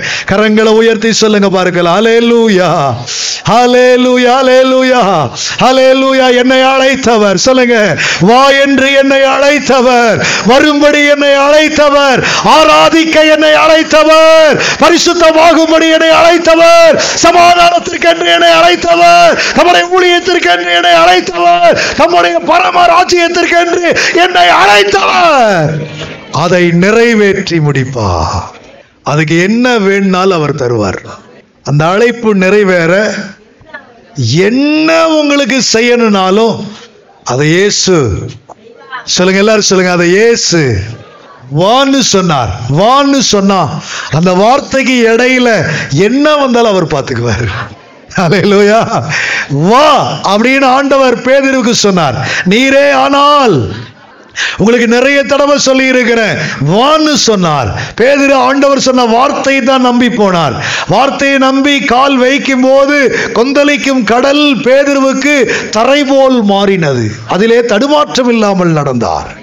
ஆனால் சூழ்நிலை சுற்றுப்புற சூழ்நிலை அவரை அச்சுறுத்துகிறது அவரை பயப்படுத்துகிறது அவரை அவிசுவாசத்திற்குள்ளாகும்படி தூண்டுகிறது. அப்பொழுது பேதிரு அமிழ அமிழத் துவங்கினார் என்று வேதம் சொல்லுகிறது. அந்த இடத்த கவனிங்க. பேதிரு அமிழுகிற போது அவிசுவாசத்தினாலே பேதிரு அமிழுகிற போது அற்ப விசுவாசத்தினாலே பேதிரு அமிழுகிற போது கரத்தை உயர்த்தி ஆண்டவரே ரட்சியும் என்கிற ஒரு வார்த்தையை விட்டுட்டு அமிழ்றார். எனக்கு ஆவியாளர் சொல்ல சொல்றார். அவன் சொல்லி இருந்தாலும் சொல்லினாலும் அவனை நான் காப்பாத்துவேன். ஏன்னா அவன் நான் கூப்பிட்டு தான் வந்தான். எத்தனை இதுக்கு புரிகிறது? அவன் ஐயரே ஆண்டவரே ரட்சியம். அப்படின்னு சொன்னதுனால சில பேர் நினைக்கிறோம் ஆண்டவர் அவனை காப்பாத்தினார்னு. உண்மைதான். ஆனா உங்களுக்கு நீங்க இதுவரைக்கும் யோசிக்காத ஒரு நெகட்டிவ் தாட்ஸ் இருக்குது. ஒருவேளை பேதிரு அப்படி சொல்லாமல் இருந்திருந்தால் கூட என் ஆண்டவர் அவனை காப்பாற்றி இருப்பார் ஏன் தெரியுமா? ஒன்னு இயேசு அவனுக்கு அருகில இருந்தார். ரெண்டு இயேசு வரும்படி சொல்லி இருந்தார் மூன்று இயேசு அவன் மேல் ஒரு பெரிய திட்டத்தை வைத்திருந்தார். நாலு இயேசு அவனுக்கு வாக்கு செய்திருந்தார். புரிந்தவர்கள் பாக்கியவான்கள். உங்களுக்கு சொன்னவர் உங்களை அழைத்தவர் உங்களை நம்ப பண்ணினவர் உங்களுக்கு வாக்கு செய்தவர் உங்களை எதற்காக தெரிந்து கொண்டாரோ அதன்படி செய்தே தீருவார். ஒரு வார்த்தை ஒன்பது வார்த்தை ஒரு வசனம் ஆயிரம் வசனம் வாக்கு தத்துவம் அள அந்த அளவின்படி அல்ல. உங்களை அழைத்தார் பார்த்தீங்களா? எல்லாரும் சொல்லுங்க. எல்லாரும் சொல்லுங்க. பிசாசு வெட்கப்படட்டு சொல்லுங்க. உங்களை வஞ்சிக்கிற அசுத்த ஆவிகள் வெட்கப்பட்டு ஓடட்டு சொல்லுங்க. உங்களை கெடுக்கிற உலகம் உங்களுக்கு குப்பையாய் தெரியட்டு சொல்லுங்க. உங்களுக்கு இப்போ அழிந்து போகிற அனுத்தியங்கள் எல்லாம் அநேகருடைய இருதயத்தை ஆக்கிரமிச்சிட்டு இருக்குது அதற்கெல்லாம் விரோதமா அறிக்கை செய்யுங்க. என்னை அழைத்தவர் எனக்கு அப்படி செய்வார். சொல்லுங்க வேகமா. பைபிள் ரொம்ப அழகா சொல்லுது உங்களை அழைக்கிறவர். அந்த அடுத்து வர வார்த்தை ரொம்ப பிடிக்குங்க. அப்படியே அவர் மைண்டில் என்ன செட்டப் வச்சுக்கிட்டு உங்களை கூப்பிட்டாரோ அவர் மைண்டு என்ன செட்டில் உங்களை கூப்பிடுச்சோ இருக்கிறீங்களா? ஜாதிகளுக்கு தகப்பண்ணா ஜாதிகளுக்கு ராணினா? சொல்லுங்க ராஜானா? ஆமா தீர்க்கதரிசினா? எதுக்கு அவர் மைண்டில் என்ன வச்சு உங்களை கூப்பிட்டாரோ உங்க மைண்டில் என்ன இருக்குது அது இப்போ தேவையில்லை. அவர் மைண்டில் உங்களுக்கு என்ன வச்சிருந்தாரோ அப்படி கூப்பிட்டவர் அதை இது பத்துல. இல்ல இது பத்துலையுமே. அதுல என்னமோ தெரியல இங்க இருக்கிற இந்த ஆம்பளைகளுக்கு ஏனோ அது வரவே மாட்டேங்குது. இந்த அளவுக்கு இங்க வரல இந்த அளவுக்கு வரல. நீங்க பேசாதீங்க. தயவு செஞ்சு நீங்க எல்லாரும் கொஞ்சம் அமைதியா இருங்க. இந்த மூஞ்சிகளை கொஞ்சம் நான் பார்க்குறேன் வரும் பாருங்க வருவேன். இல்லைன்னா வந்து இங்க எதுக்கு வந்து வெட்டு வேத்த உட்காந்துருக்கணும் இங்க எதுக்கு சும்மா உட்காந்துருக்கிறேன் உன் ஆண்டவர் அழைச்சார். எத்தனை பேர் நம்புறீங்க? என்ன அவர் அழைத்தார். நல்லா நாலு தடவை சொல்லுங்க பிசாசு வைக்க போறேன் உண்மையாத்தான் உணர்ந்து சொல்றீங்களா? ஏங்க நான் யோசிக்கிறேன் என்னை அழைச்சவர் எவ்வளவு பெரியவர். யாராச்சும் இந்த உலகத்தில் நீங்கள் மதிக்கிற உங்களுக்கு கனத்திற்குரியவங்களாக இருக்கிறவங்க கூப்பிட்டாங்கன்னா அந்த போகிற வழியில் ஆண்டி வேலை என்ன சொல்லுவீங்க? உங்களை யாராச்சும் கூப்பிட்டவங்க கனத்துக்குரிய பாத்திரம் வழியில் யாராவது டிஸ்டர்ப் பண்ணுறாங்க அப்போ என்ன சொல்லுவீங்க? ஆ, உள்ள இருந்து வருது இங்கிருந்து வரல. அட சொல் இன்னும் யோசிக்க தெரியலையா? உங்களை மதிக்கிற கனப்படுத்துகிற கணத்திற்குரிய ஒருத்தர் உங்களை கூப்பிட்டு நீங்கள் போயிட்டுருக்கிறீங்க பாதையில் ஆண்டிவே. அதில் யாராவது உங்களை இடைமறிக்கிறாங்க. யாராவது உங்களை எங்கே போகிறீங்கன்னு கேட்குறாங்க அப்படின்னு என்ன சொல்லுவீங்க? சொல் அவன் எனக்கு நேரம் இல்லை. நான் ரொம்ப அர்ஜென்ட்டாக இருக்கிறேன். என்னை யார் கூப்பிட்டுருக்கிறா? அவன் கேட்டானா யார் கூப்பிட்டாங்கன்னு? நம்மளும் சொல்லுவோம். கலெக்டர் ஆஃபீஸ்லேருந்து எனக்கு என்ன செஞ்சிருக்கிறாங்க? ஆ? சில பேர் சொல்லுவான் போலீஸ் ஸ்டேஷன்ல இன்ஸ்பெக்டரா அவன் குற்றவாளியா கூப்பிட்டுருப்பான். சந்தேகத்திலோட கூப்பிட்டுருப்பான். ஆனா நம்ம ஆளுக்கு ஒரு பெருமை என்ன தெரியுமா? பேசுங்க. யார் கூப்பிட்டுருக்கிறா? நான் உங்களுக்கு சொல்றேன். உங்களை கூப்பிட்டவர் கணத்திற்குரிய ஆள்னா வழியில கேட்கிறவன் கேட்காதவன் வந்தவன் எல்லாத்தையும் சொல்லி. தடுத்தது நேராச்சு நேரம் சீக்கிரம் தடுத்து நான் போறேன். யாரை பார்க்க போறேன்? இப்ப நான் சொல்றேன். நம்மளை யார் கூப்பிட்டுருக்கிறா? அப்போ உங்க அழைப்பை நீங்க எல்லா இடத்துலையும் என்ன செய்யணும்? என்னை யார் கூப்பிட்டுருக்கிறா? என்னை யார் கூப்பிட்டுருக்கிறா? சிறகை பவுல் ரொம்ப அழகா சொல்லுவார் எதற்காக எதற்காக நான் பிடிக்கப்பட்டேனோ எதற்காக நான் அழைக்கப்பட்டேனோ எதற்காக நான் தெரிந்து கொள்ளப்பட்டேனோ அதை பிடித்துக் கொள்வதற்கு நான் ஆசையாய் தொடருகிறேன். எத்தனை பேருக்கு புரிகிறதுங்க? என்ன? நான் எனக்கு எனக்கு ஐடியாவே கிடையாது. எனக்கு என்ன எனக்கு ஆசை எனக்கு விருப்பம். என்னை சார்ந்த செல்பிஸ்ல என்னுடைய செல்பிஸ்ல என்னுடைய என்ன- என்னுடைய சுயத்துல என்னுடைய விருப்பத்துல எனக்குன்னு சொல்லி எல்லாம் ஒண்ணுமே கிடையாது. அவர் எதற்கு என்னை கூப்பிட்டாரோ? புரிந்தவர்கள் பாக்கியவான்கள். அவர் எதற்கு என்ன தெரிஞ்சாரோ? அவர் எதற்கு என்ன கூப்பிட்டாரோ? அவர் எதற்கு என்னை? ஹலோ சும்மாவா? சொன்னா செய்வார். நான் நிறைய பேருக்கு சொல்லுவேன் கர்த்தர் சொன்னா செய்ய. கர்த்தர் உனக்கு சொன்னா செய்ய. அதுக்கு நீ எந்த பிரயாசம் பட வேண்டாம். அதற்கு எதிராக வருகிற எல்லா நெகட்டிவ்ஸையும் அவர் பார்த்து கொள்வார் கல்யாணம் கூட அப்படித்தான் பண்ணணும். ஹலோ? பார்த்தையா அங்க வந்துட்டாரு?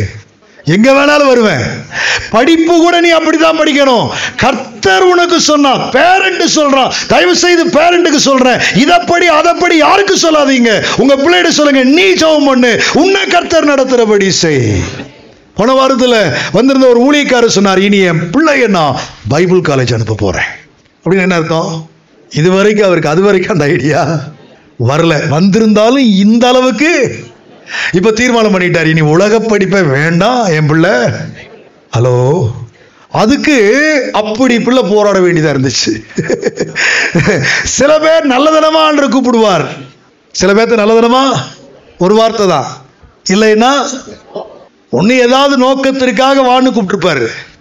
இல்லைன்னா ஏதாவது நோக்கத்திற்காக நம்ம ஆளுக்கு வான்னு சொன்னாலும் வரமாட்டான் போனாலும் அப்போ ஆண்டு என்ன பண்ணுவார்? ஒரு நாள் வச்சு போட்டு தள்ளிடுவார். புரிந்தவர்கள் எப்படி நீங்கள் விளைவிக்கிறீங்களோ அது அது உங்கள் பாடு. என் அன்பு தேவனுடைய பிள்ளையே உங்களுக்கு கொடுத்த வாக்கை நிறைவேற்றியே தீர்வார்.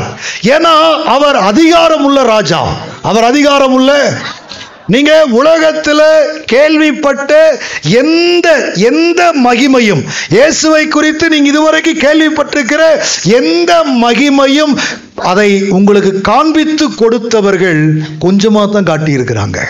வேதம் சொல்லுகிறபடி இன்னும் நிறைவாய் அதை யாருமே என்ன செய்யல. ஒன்று சொல்லட்டுமா? நிறைவாய் எப்பேற்பட்டவனும் அதை காண்பித்து கொடுக்க. நான் எவ்வளவு என் வார்த்தைகள் மூலமா உங்களுக்கு அவரை காண்பிச்சு கொடுக்கணும்னு நினைச்சனாலும் நான் சொல்லுவேன் நான் விவரிப்பது குறைந்த அளவுதான். அந்த உண்மையின் அந்த வார்த்தையினுடைய உண்மை பொருளின் அடிப்படையில் இன்னும் நாம் தேவனை. அதனாலதான் பாதர் பாடுறார் இன்னும் உண்மை அறியணும். இன்னும் கிட்டி சேரணும். உங்களை நான் இன்னும் அறியணும். நான் எவ்வளவு அறியறேனோ அவ்வளவு நான் என்ன செய்வேன்?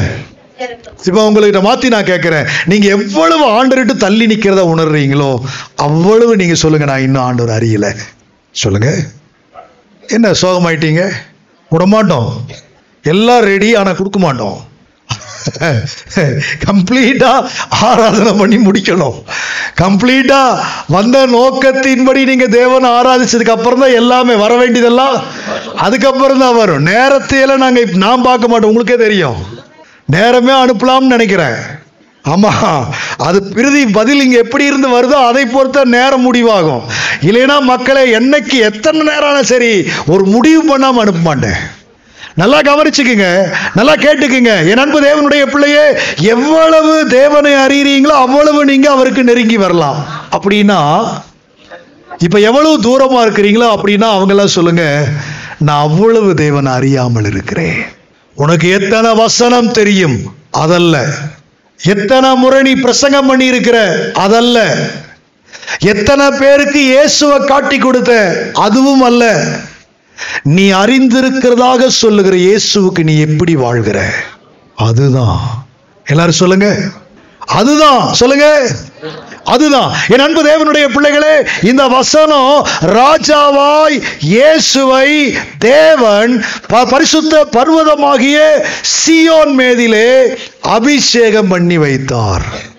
இப்போ உங்களுக்கு நான் சொல்றேன் தேவனுடைய காரியமாய் யார் ஏற்படுத்தப்பட்டாலும் தேவனுடைய காரியமாய் எது உலகத்திலே ஏற்படுத்தப்பட்டாலும் அதற்கு ஒரு ஆர்டினேஷன் இருக்கிறது. அதற்கு ஒரு அதற்கு ஒரு கான்ஸ்கிரேஷன் இருக்கிறது.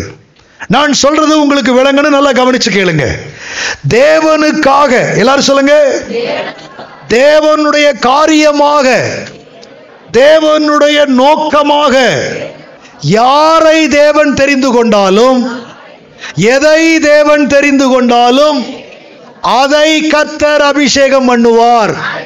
அவர்களை கர்த்தர் அபிஷேகம் பண்ணுவார். உங்களுக்கு சொல்லிடுமா? அந்த அபிஷேகம் தான் இவங்களை அல்லது இதை கர்த்தர் அதற்காக ஏற்படுத்தினார்னு சொல்றதுக்கு ரைட்ஸ் இருக்குது. இப்போ உங்களுக்கும் எனக்கும் ஒரு ரைட்ஸ் பாருங்களேன். நம்மளை ஆண்டவர் தான் தெரிந்து கொண்டார். ஆண்டவர் நம்மளை அவருக்கு பிள்ளைகளாக்கினார். அப்படிங்கிற அந்த அங்கீகாரத்தை கூட அபிஷேகம் தான் ப்ரூவ் பண்ணுது. பைபிள் ரொம்ப அழகா சொல்லுது. அவரை அப்பா பிதாவே என்று கூப்பிட பண்ணுகிற புத்திர ஸ்வீகாரத்தின் ஆவியை தந்தார். எபேசியருக்கு பவுல் எழுதும்போது சொல்றாரு மீட்கப்படும் நாளுக்கென்று முத்திரையாக பெற்ற அவருடைய பரிசுத்த ஆவி.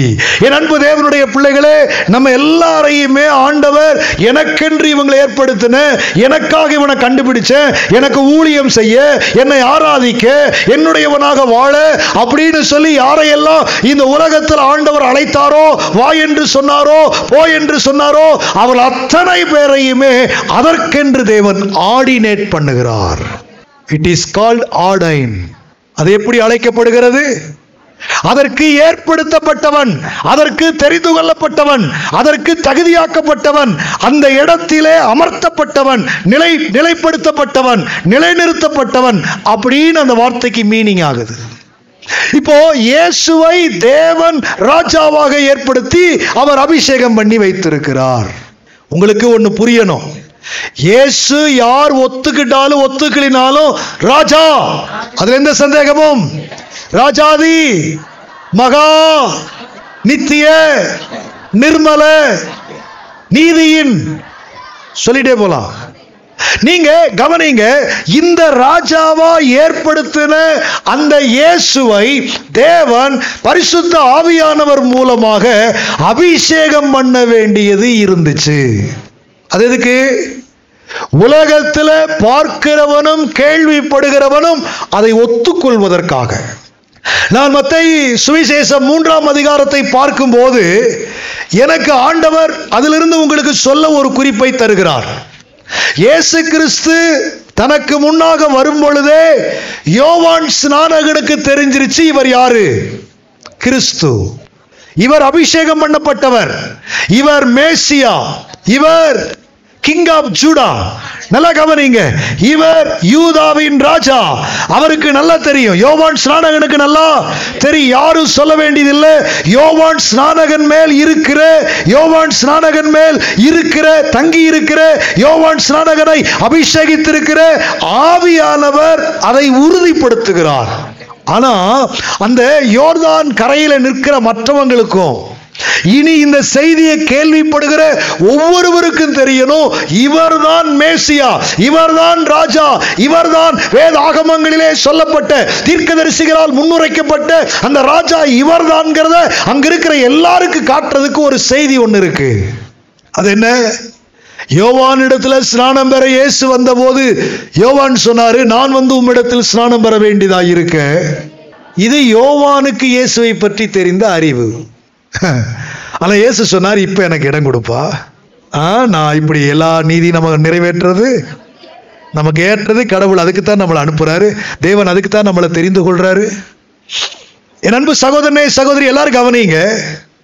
இப்படி எல்லா நீதியையும் நிறைவேற்றுவது நமக்கு ஏற்றது. இப்படி எல்லா நீதி நீதி என்பது இப்படி தேவனுடைய எல்லா வார்த்தைகளையும் தேவனுடைய எல்லா வசனங்களையும். நீதி என்பது இப்படி தேவனுடைய எல்லா விருப்பங்களையும். அப்படிதான் அதுக்கு மீனிங் ஏதோ ஒன்று ரெண்டை மட்டும் செஞ்சிடக்கூடாது. முழுக்கு சிலான வாங்கிக்கிறது ஒன்றும் பிரச்சனை இல்லை. யார் எத்தனை முறை கொடுத்தாலும் கொடுங்க. எங்கிட்ட ஒருத்தர் சொன்னார் இதோட அஞ்சு வாட்டி ஆயிடுச்சுனார். ஆட பாவி சண்டாளா. எங்கிட்ட எடுத்ததுக்கு அப்புறம் சொல்றான். முந்தி சொல்லி தான் கொடுத்துருக்க மாட்டேன். எங்கிட்ட எடுத்து முடிச்சதுக்கு அப்புறம் என்றார். ஒன்று ரெண்டு மூணு. நான் அந்த மனுஷனை என்ன பண்றான்னு பார்த்தேன். அஞ்சுன்னு ஃபைனல் பண்ணிட்டார் முடிவு பண்ணிட்டார். என்னன்னு கேட்டேன். அஞ்சு வாட்டி ஆயிடுச்சுனார் என்ன அஞ்சு வாட்டி? இல்லையா இப்போ உங்ககிட்ட எடுத்த ஸ்நானம்? இப்படியெல்லாம் சில ஜென்மங்கள் வாழ்ந்துகிட்டு இருக்கோம். புரியுதா?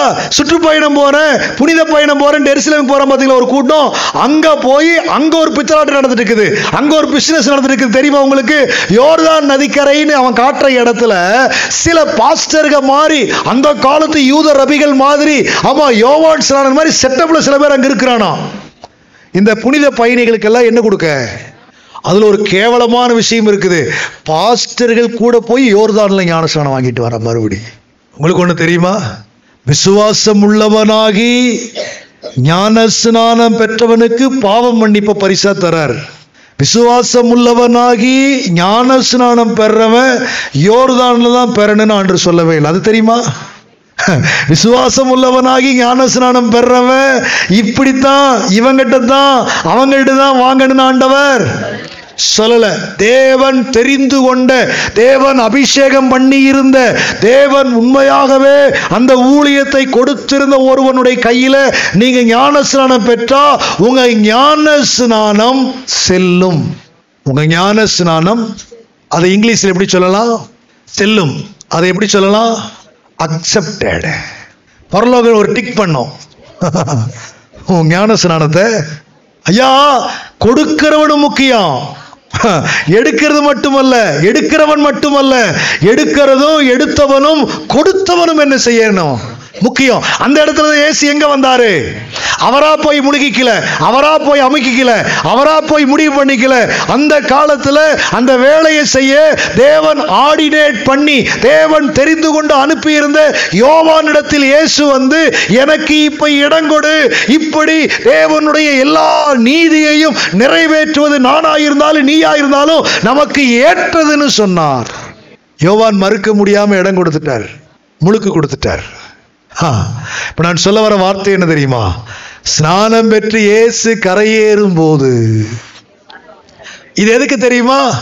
அங்க இருந்தவனுக்கு அங்க இருந்த பரிசேயன் சதிசேயன் அவன் இவன் வந்தவன் போனவன் எல்லாருக்கும் ஒரு செய்தி போகணும். இவர்தான் அந்த ராஜா. இவர்தான் அந்த மேசியா. இவர்தான் தாவீதினால் உரைக்கப்பட்டவர். இவர்தான் ஏசாயாவினாலே உரைக்கப்பட்டவர். இவர்தான் மோசையினாலே முன்னுரைக்கப்பட்டவர். இவர்தான் தீர்க்கதரிசிகளாலே ஏற்கனவே சொல்லப்பட்டவர் என்பதை அங்கிருக்கிற அத்தனை பேரும் அறிந்து அவர்கள் மூலமா இந்த செய்தி உலகமெங்கிலும் போகணுங்கிறதுக்காக தேவன் எல்லாருடைய கண் பார்க்க பரிசுத்தாவியானவர் புறாவை போல் ரூபம் கொண்டு அவர் மேல் இறங்கினார். வானம் திறந்தது சத்தம் வருகிறது. இவர் என்னுடைய நேசகுமாரன். ஹலோ? உங்கள் ஆண்டவர் தெரிந்து கொண்டா சும்மா விட்டுருவாரா? சொல்லுங்க. என்ன தேவன் தெரிந்து கொண்டாரானா?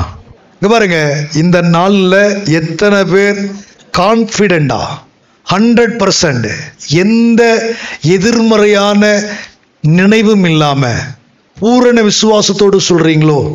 இப்ப நான் கத்தோடைய ஊழியக்காரனா சொல்றேன். நீ சொல்லும் போதே ஒரு புது பலன். நீங்க சொல்லும் போதே ஒரு புதிய அனாயிண்டிங் உங்களுக்குள் வருவதாக. சொல்லுங்க பார்க்கலாம். என்னை தேவன் தெரிந்து கொண்டது உண்டானா? நல்லா இன்னொரு கதை சொல்லுங்க. என்னை தேவன் தெரிந்து கொண்டது உண்டானா? என்ன தேவன் தெரிந்து கொண்டது உண்டானால் அதை எந்த விதத்திலும் உலகத்திற்கு காட்டியே தீர்வார். என் ஆண்டவர் தெரிஞ்சது உண்மைன்னு சொன்னா எந்த அடிப்படையா இருந்தாலும் அதை செய்து உலகத்திற்கு நான் யாருங்கிறத ஆண்டவர் சொல்லியே தீர்வார். அதுல எந்த சந்தேகமும் இல்லை. விசுவாசிக்கிறவர் கரங்களை தட்டி கர்த்தரை மகிமைப்படுத்துங்கள். என்னை தெரிந்து கொண்டதை என்னை தெரிந்து கொண்டதை என்னை பிடித்து கொண்டதை உலகம் காணும்படி செய்வீர். ஜனம் காணும்படி செய்வீர். ஹalleluya. ஹalleluya. இந்த தேவனை சாதாரணமா நினைச்சுக்காதீங்க. சாதாரணமானவங்க ஆராதிக்கிறாங்கங்கிறதுனால அவரை சாதாரணமாக நினச்சிக்காதீங்க. அவருடைய ஸ்பெஷாலிட்டி என்ன தெரியுமா? சாதாரணமானவனை அசாதாரணமாய் மாற்றுகிறவர். எல்லாரும் சொல்லுங்க விசுவாசிகள் எல்லாரும் சொல்லுங்க சாதாரணமான என்னை அசாதாரணமாக அசாதாரணமானவனாக மாற்றுகிறவர் என்னுடைய ஆண்டவர் என்னுடைய ஆண்டவர் என்னுடைய ஆண்டவர் என்னுடைய ஆண்டவர். ஹalleluya லூயா ஹalleluya லூயா ஓ glory thank you holy spirit நான் சொல்லும் போதே வருகிறது. அதை விசுவாசிக்கிற பொழுதே உங்கள் மேல் ஒரு அனாயிண்டி கத்தோடைய ஊழியக்காரர் நான் சொல்றேன் இயேசுவின் நாமத்தில். விசுவாசித்து சந்தேகம் இல்லாமல் அறிக்கை செய்கிற ஒவ்வொரு மேலும் இந்த நாளிலிருந்து அனாயிட்டிங் வேற லெவல்ல இருப்பதாக.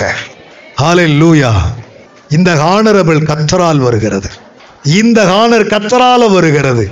இது மனுஷர் தர முடியாது. இது மனுஷரால வராது. இது மனுஷர் கொடுப்பதல்ல. இது பரலோகம் முடிவு பண்ணுகிறது. பரலோகத்தில் வீட்டிருக்கிறவர் முடிவு பண்ணுகிறார். சர்வலோகத்தையும் ஆளுகை செய்கிற ஆண்டவர் முடிவு பண்ணுகிறார். உன்னை அப்படி மாற்றுவதற்கு என் ஆண்டவரை டிசைட் பண்ணுகிறார். அவருடைய தீர்மானத்தை எவனும் கெடுக்க முடியாது. அவருடைய முடிவை எந்த சக்தியும் மாற்ற முடியாது. உங்களையும் என்னையும் பற்றி கத்தர் வைத்த நோக்க கத்தர் வைத்த திட்டம் அவர் எடுத்த முடிவு அவர் அதை நிறைவேற்றியே தீருவார். எல்லாரும் சொல்லுங்க இட் இஸ் பாசிபிள் நான் சீரியஸா சொல்றேன் அது நிச்சயம். எதுக்கு உங்களை கர்த்தர் தெரிந்து கொண்டாரோ? ஒரு வார்த்தையை நல்லா புரிஞ்சுக்குங்க. எதற்கு தெரிந்து கொண்டாரோ அதை செய்வதற்கு உங்களை அபிஷேகிப்பார். எல்லாரும் சொல்லுங்க எதற்கு என்னை தெரிந்தாரோ அதை செய்வதற்கு என்னை அபிஷேகிப்பார். உதாரணமாக சொல்றேன் பாருங்க. மரியால எதுக்கு தெரிஞ்சுக்கிட்டாருன்னு இயேசுவை பெற்றுக் கொடுக்க. ஆமென். அந்த அம்மா கேட்டாங்க இது எப்படி நடக்கும்? நான் இன்னும் புருஷனை. ஹண்ட்ரட் பர்சன்ட் நம்மளுடைய கேள்வி கரெக்ட் பதில் என்ன தெரியுமா? புருஷன் வருவானல்ல. மனுஷன் வருவானல்ல. என்னோடு சேர்ந்து விசுவாசிக்கிறவங்க உள்ளத்தின் ஆழத்திலிருந்து உணர்வு பூர்வமா சொல்லுங்க. பரிசுத்தாவியானவர் உன்மேல் வருவார். உன்மேல் பரிசுத்தாவியானவர் வருவார். பரலோகத்திலிருந்து தேவாவியானவர் வருவார். உன்னை கர்ப்பவதியாய் மாற்ற உனக்குள் அந்த பிள்ளையை உருவாக்க உன்னை அந்த தாயாய் மாற்ற அவர் உண்மையில் வருவார். உலகத்தின் மனிதர்கள் அல்ல. அல்லேலூயா சவுல் ராஜா வைட்டர் சாமுவேல் ஒரு வார்த்தை சொன்னார். நீ போ. நீ போகும்போது உனக்கு எதிர தீர்க்கதரிசிகளுடைய கூட்டத்தை பார்ப்ப. நீ அந்த தீர்க்கதரிசிகளை பார்க்கும்போது உமேலாவியானர் வருவார். எனக்கு அது ரொம்ப பிடிக்கும். நீ வேற மனுஷனாவாய்.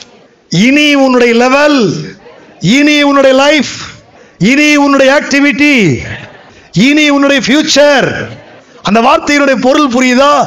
தீர்க்கதரிசிகளை நீ பார்ப்ப. அப்போ உன் மேல யார் வருவா? தேவனுடைய பரிசுத்த மனிதர்களை நீ பார்ப்ப. அபிஷேகம் பெற்ற மனிதர்களை பார்ப்ப. தேவன் தெரிந்து கொண்ட பாத்திரங்களை பார்ப்ப. அப்போ நீயும் கர்த்தரால் தெரிந்து கொள்ளப்பட்டவன் நீயும் கர்த்தரால் அழைக்கப்பட்டவன் நீயும் கர்த்தரால் ஏற்படுத்தப்பட்டவன்கிறத உனக்கும் உன்னை சுற்றி இருக்கிற உலகத்திற்கு காட்டுறதுக்கு மேல. ஏன் வார்த்தை வரல?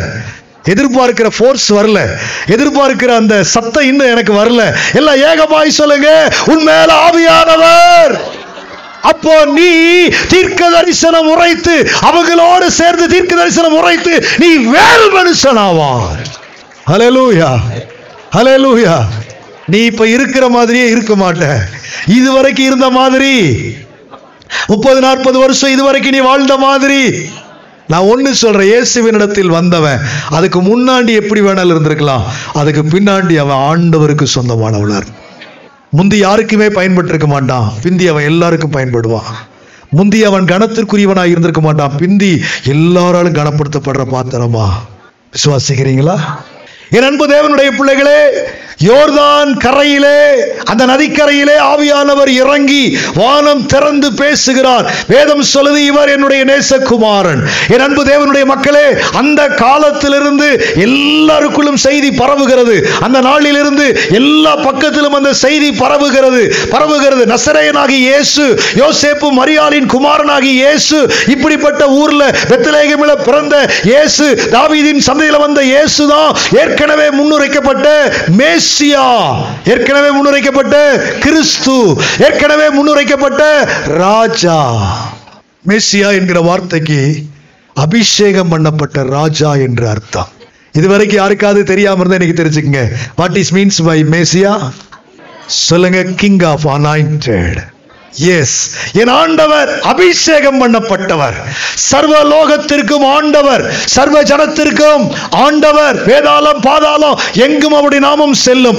அப்போ சிலர் நாலு பனிரெண்டு சொல்லுகிறது அந்த நாமத்தை வானத்தின் கீழே பூமி எங்கும் இருக்கிற எல்லா மனுஷரும் ரட்சிக்கப்படும்படிக்கு அந்த நாமத்தையே அவர் கொடுத்திருக்கிறார். உங்களுக்கு ஒண்ணு தெரியுமா? எஸ்சி என்கிற அந்த நாமத்திற்கு முன்னால வந்து கை எடுத்தான்னா ஒருத்தன் இயேசுவே அப்படின்னு சொன்னானா அவன் ஆண்டு ரட்சித்துக்குவார். எல்லாரும் சொல்லுங்க. இயேசு அப்படின்னு சொன்னாவே ஆண்டு என்ன செஞ்சிருவார் அவனை? சொல்லுங்க அவருடைய நாமத்தை தொழுது கொள்ளுகிற அவருடைய நாமத்தை எனக்கு அந்த வார்த்தை ரொம்ப பிடிக்கும். அவருடைய நாமத்தை தொழுது கொள்ளுகிற இந்தியன்ஸ் மட்டும் அமெரிக்கன்ஸ் மட்டும் ஜூஸ் மட்டும் தைரியமா சொல்லுங்க. உலகம் அவனுக்கு என்ன முத்திரை கொடுத்திருந்தாலும் சரி உலகம் அவனுக்கு என்ன பேர் கொடுத்திருந்தாலும் சரி அவன் எந்த இனத்துல எந்த ஜனத்துல எந்த ஜாதியில எந்த ஊர்ல எந்த நாட்டுல எந்த தீவுல பிறந்திருந்தாலும் சரி கர்த்தருடைய நாமத்தை தொழுகிறானா? இயேசு என்ற நாமத்திற்கு முன்னால நிக்கிறானா? அவனை கர்த்தர் வேற லெவலுக்கு கொண்டு போக போறான் அலையிலூயா அலையிலூயா பரலோகத்துல ஆண்டவர் நம்மளை வரவேற்பாராம் நம்மளை ஆண்டவர் வரவேற்பாராம் என்ன சொல்லி தெரியுமா வரவேற்பாரு? கர்த்தரால் ஆசீர்வதிக்கப்பட்டவர்களே வாருங்கள். அந்த வார்த்தை எப்படி? அங்கேயும் ஒரு வாம்பார். அங்கேயும் நீங்களாம் ஆசிர்வதிக்கப்பட்டவங்க. பிதாவால எல்லாருமே எங்கிட்ட வர முடியாது. அவர் தெரிஞ்சு கொண்டு இருக்கணும் அவர் தெரிந்து கொண்டதுனால நீங்க வந்தீங்க. அதனால நீங்க ஆசீர்வதிக்கப்பட்டவங்க. நம்ம வாசித்த சங்கீதத்தினுடைய கடைசி வசனம் தெரியுமா சொல்லுச்சு? இவ்விதமான சீரை பெற்ற ஆ வேறே. அதுக்கு அந்த சங்கீதத்துக்கு முந்தின சங்கீதம். கடைசி வசனத்தை சொல்லுச்சு இவ்விதமான சீரை பெற்ற வேறே பெரிய என்ன சீர் அது? நான் தேவனுடையவன். நான் தேவனுடைய பிள்ளை. நான் ஆண்டவருக்கு சொந்தக்காரன். நான் ஆண்டவருக்கு சொந்தக்காரன். என் அன்பு தேவனுடைய மக்களை நல்லா கவனிங்க. இந்த இயேசு அபிஷேகம் பெற்ற அந்த இடத்திற்கு பிற்பாடு நீங்க கவனிச்சு பாருங்க. அதுக்கப்புறம் சோதனைக்குள்ளாக இயேசு நடத்தப்பட்டார். அந்த சோதனையிலே ஜெயித்து உண்மையாகவே அவர் தேவகுமாரதான் என்று நிரூபிக்கப்பட்டார். தேவனுடைய ராஜாதான் என்று நிரூபிக்கப்பட்டார். அதுக்கப்புறம் ஊழிய பயணம் ஆரம்பித்தது. ஊழிய பயணம் ஆரம்பித்த போது நீங்க கவனிச்சு பாருங்க. ஜனங்களை ஆளும் ராஜாவாய். அன்பினாலே யாரையுமே இயேசு அச்சுறுத்தினதில்லை. யாரையுமே இயேசு பயப்படுத்தினதில்லை. அன்பினாலே எல்லா இருதயங்களையும் அவர் ஆளுகிற ராஜாவாய் மாறினார். என் அன்பு தேவனுடைய பிள்ளைகளே நல்லா ஒன்றை கவனிச்சுக்கோங்க. இயேசு ஜனங்களுக்குள்ளாக கடந்து போகும்போது பாவத்தில் இருந்த பாவங்களை பாவத்தில் இருந்த ஜனங்களின் பாவங்களை மன்னித்தார். வியாதிகளிலே இருந்தவர்களை சுகமாக்கினார். ஆமா பிறவி பிறவி சப்பானி பிறவி குருடு பிறவி செவிடு பிறவி ஊ ஊமை பிறவியிலேயே இந்த பிரச்சனை அந்த பிரச்சனை எல்லாத்தையும் சுகமாக்கி அதிகாரம் உள்ள ராஜாவா வார்த்தையினாலே தொட்டு வஸ்திரத்தினாலே வா பேசி இப்படி அநேக காரியங்களிலே பார்வையினாலே இப்படி எல்லாம் ஆண்டர் என்ன பண்ணார்னா அவருடைய ராஜரீக அதிகாரத்தை உலகத்திற்கு காண்பித்தார். இன்றைக்கும் கிறிஸ்துவின் ஊழியங்கள் அவருடைய ராஜரீகத்தை என்ன செய்கிறது? காட்டுகிறது. எங்களை போன்ற ஊழியர்கள் எதை காட்டணும் அல்லது எதை நாங்கள் காண்பிக்கிறோம்? அவருடைய ராஜரீகத்தை. தேவனுடைய பிள்ளையே நீங்கள் இந்த உலகத்திற்கு எதை காட்டணும்? எல்லா ஆவிக்குரிய பிள்ளைகளுக்கு நான் சொல்லட்டும். இன்னொரு விஷயம் நான் அழுத்தமாய் சொல்ல என் ஆவியானவர் பாரப்படுத்துகிறார். என்னோடு சேர்ந்து எல்லா ஆவிக்குரிய தேவ பிள்ளைகளும் சொல்லுங்க இந்த உலகத்திலே நான் தேவனுடைய ராஜரீகத்தை காட்டணும். சொல்லுங்க. அது என்ன கிங்ஷிப் அவர் அது என்ன தேவனுடைய ஆளுமையின் தன்மையை தேவனுடைய ராஜா என்கிற அதிகாரத்தை இன்றைக்கும் தேவன் என் மூலமாக உங்கள் மூலமாக காட்டுகிறார். எத்தனை பேர் விசுவாசிக்கிறீங்க? நான் ரொம்ப ஆழமாய் நம்புகிறேன்.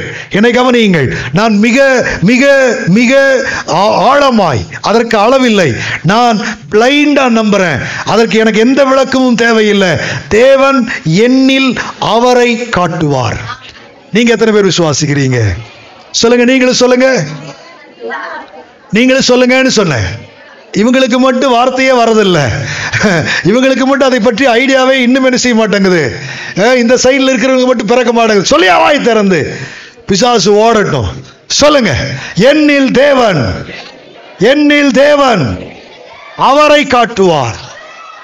பைபிள் சொல்லுது நான் உன்னில் மகிமைப்படுவேன். நான் உன்னில் உன்னை வச்சு தான் நான் என்ன காட்டுவேன் என்று சொல்றாரு. இதை போல ஒரு மகத்துவமான ஒரு பிளஸ்டடான ஒரு ப்ராமிஸ் இந்த உலகத்துல வேற என்ன இருக்க முடியும்? எல்லாரும் சொல்லுங்க என்ன வச்சு ஆண்டவர் மகிமப்படுவார். உங்களை பார்த்து ஒரு கேள்வி கேட்கிறப்ப நம்மளை பரிதாபம் வைப்பாரா? அப்ப நம்மளை பரிதாபம் வைப்பாரா? அப்போ வியாதியும் பலவீனம் சுமந்து அப்படியே அப்படியே வைப்பாரா? இருக்கிறீங்களா? உங்களை கத்தர் குடிகாரனை வச்சிருப்பாரா? யாராவது இருந்தீங்கன்னா? இந்த வெத்தலை வாக்கு அல்ல கடல் பார்த்தாவே அருவருப்பா இருக்கு. உன்னை பார்த்தா நல்லா இல்ல. அது தேவனுடைய ராச்சரீகம் அல்ல நீ பார்த்தால் பிசாசு அதிரணும். நீ சொன்னால் பிசாசு நடுங்கணும். நீ தொட்டா பிசாசு தெரிக்கணும். அதுதான் அதுதான் தேவனுடைய ராஜரீகம். அதுதான் தேவனுடைய ஆளுமை. அதுதான் தேவனுடைய அபிஷேகம். அதுதான் தேவனுடைய அத்தாரிட்டி ஹalleluya பிசாசு என்ன தொடுறான் அது சாட்சி இல்லை. பிசாசு ஓடுறான் பிசாசு கதறான் சொல்லுங்க எல்லாரும் சொல்லுங்க. நான் நிறைய பிசாசை பிடிச்சு வந்த மனுஷன்கிட்ட சேலஞ்சு பண்ணியிருக்கிறேன். முடிஞ்சா என்னத்தோடு தொடு. ஹலோ பிசாசு அது பிசாசு தன்னை பெருசாக சொல்லும். அப்போல்லாம் நான் சொல்லுவேன். ஓகே நீ என்னை தொடு நான் நம்புறேன். நீ என்ன? ஃபஸ்ட்டு நீ என்னை தொடுப்பா. நீ என்ன சொன்னாலும் நான் கேட்குறேன். வரும் கிட்ட வரைக்கும் வரும். கிட்ட வரைக்கும் வேற தொட முடியாது. நான் சொல்லுவேன் என்னை தொடுறதுக்கு கூட உனக்கு வக்கில்ல. நீ பேச உனக்கு அதிகாரம் இல்லை. நான் சொல்லுவேன் கட் அவுட் இந்த நேம் ஆஃப் ஜீசஸ் அந்த நீங்க நல்லா கவனிக்கணும். நான் உங்களுக்கு நீங்க யாருங்கிறத சொல்லிட்டு இருக்கிறேன். உங்களையும் என்னையும் தேவன் எதற்கு கூப்பிட்டாருங்கிறத சொல்லிட்டு இருக்கிறேன். பரிதாபமா உங்களை வைக்கிறதுக்கு தேவன் அழைக்கவே இந்த கிறிஸ்மஸ் நாள் எல்லாரும் புரிஞ்சுக்குங்க. இயேசு ராஜாவா இருப்பதற்கல்ல. இயேசு ராஜா என்பதை உங்களுக்குள் வெளிப்படுத்தி நீயும் ராஜாதான்னு சொல்றதுக்கு தான் இயேசு பிறந்தார். வெளிப்படுத்தின விசேஷம் ஒன்று ஆறு சொல்லுகிறது நம்மை ராஜாக்களாக அவர் இப்பொழுது மாற்றி இருக்கிறார் இந்த ராஜா அடிமைப்படுத்தி ஆளுகிறவர் அல்ல. இந்த ராஜாக்கு ஒரு குவாலிட்டி இருக்குது. ஆளுமை தந்து ஆளுகிறவர். சூப்பர். அந்த வார்த்தை எனக்கு பிடிக்குது. உங்களை எத்தனை பிடிக்குது? இன்னொரு மாதிரி சொல்லுங்க என்ன ராஜாவாக்கி அழகு பார்க்கிறவர். இந்த வார்த்தை சூப்பராக இருக்குது நான் நம்புறேன். என்னமோ பண்ணுது. சொல்லும் போதே எனக்குள்ள ஒரு பிரச்சனை வேற லெவல்ல வருது. உங்களுக்கு யாருக்காச்சும் வருதா? சொல்லுங்க பார்க்கலாம். என்ன ராஜாவாக்கி அழகு பார்க்கிறது என்னை ராஜாவாக்கி அழகு பார்க்கிறவர். நான் அடிக்கடி பிசாசுன்னு சொல்லுவேன். ஆமா அடிக்கடி நான் லூசிஃபர்ட்டு சொல்லுவேன். என் ஆவியிலையும் சொல்லியிருக்கிறேன். நிறைய இடத்துல நான் அறிக்கை பண்ணியிருக்கிறேன். நீ இருக்க வேண்டிய இடத்துல என்னை வச்சு அழகு பார்த்தவன் அலையலோயா உன் இடத்தை என்ன வச்சு நிரப்பி இருக்கிறார் என் ஆண்டவர்? நீங்களும் சொல்லுங்க பிசாசே. விசுவாசிகள் சொல்லுங்க பிசாசே. நீ இருக்க வேண்டிய இடத்துல என்ன வச்சு அழகு பார்த்தவன் ஹாலே லூயா ஒராபா சகத ரதனாமா லெம்டே ரெகே சேதே சேதரேஃபே ஓ தேவனுக்கு மகிமாய் தேவனுக்கு மகிமாய் உன்னத ஸ்தானத்திலே உங்களையும் என்னை நிறுத்தி அழகு பார்த்தவரின் ஆண்டவர் உலகத்தில் எல்லா ராஜாவும் அடிமைப்படுத்தி இருக்கிறாங்க உலகத்தில் எல்லா ராஜாக்களும் கொடுங்கோல் ஆட்சி பண்ணி இருந்திருக்கிறாங்க என் ஆண்டவர் மட்டும்தான் அன்பினாலே நம்மை அடிமைகளாக மாற்றி இருக்கிறார் நான் ஆண்டவருக்கு அடிமையா அப்படின்னு கேட்டா நான் சொல்லுவேன் அடிமைதான். ஆனால் என் ஆண்டவர் என்னை அப்படி ஆக்கல நான் என்னை அப்படி ஆக்கிக்கிட்டேன். ஏன் அப்படின்னா அந்த அன்பு தாங்க இருக்கிறீங்களா? என்ன? இந்த இளையகுமாரன் அப்பா கிட்ட வந்து சொன்னான் நான் பரத்திற்கு உமக்கு விரோதமாய் பாவம் செஞ்சுட்டேன். இனி மகன் என்று சொல்லப்படுற தகுதியெல்லாம் எனக்கு இல்லை. ஒரு வேலைக்காரனா என்ன சேர்த்திக்கிங்க. நான் ஒரு ஸ்லேவ் நான் ஒரு சர்வன்ட் அப்படிதான் அவன் சொன்னான். ஆனா அந்த தகப்பன் போனா போயிட்டு போகுதோ அவனை ஒரு வேலைக்காரனை வச்சுக்கன்னு சொல்லல. நீ என்ன பண்ணியிருந்தாலும் நீ என்னுடைய ஹலோ இருக்கிறீங்களா? என்ன அப்பவே அப்பவே அந்த ஏற்றுக்கொள்ளப்பட்ட மகனுக்கு அப்பவே நீ நல்லா கவனிச்சு பாருங்க அந்த ஏற்றுக்கொண்ட பிள்ளைக்கு அப்பவே என்ன காணும்? வஸ்திரம் என்ன? மோதிரம் என்ன? பாதரட்சை என்ன? கன்றுக்குட்டி விருந்தென்ற? கன்றுக்குட்டியா? கட்டுக்காதீங்க அது அந்த வழக்கத்தில் எழுதப்பட்டிருக்கிறது. அலையலூயா ஆனா ஒண்ணு மட்டும் புரியுதுங்க. அன்னைக்கு அன்றைக்கு அந்த இடத்துல மாப்பிள்ளை தான் ஹீரோ ஒரு ஆமேட் சொல்லுங்களேன். அவங்க அண்ணன் வயலுக்கு போயிருந்தான் அவன் வெளியில போயிட்டு வந்த நேரம் இங்க என்ன மேலத்தாலும் என்ன கீத சத்தம் இவனுக்கு ஒண்ணுமே புரியல. வந்து பார்த்தா வந்து பார்த்தா ரோகியான தம்பி வந்திருக்கான் இவன் கேட்குற அப்பா கிட்ட என்றைக்காவது நீர் எனக்கு ஒரு ஆட்டுக்குட்டியாவது தந்ததுண்டா?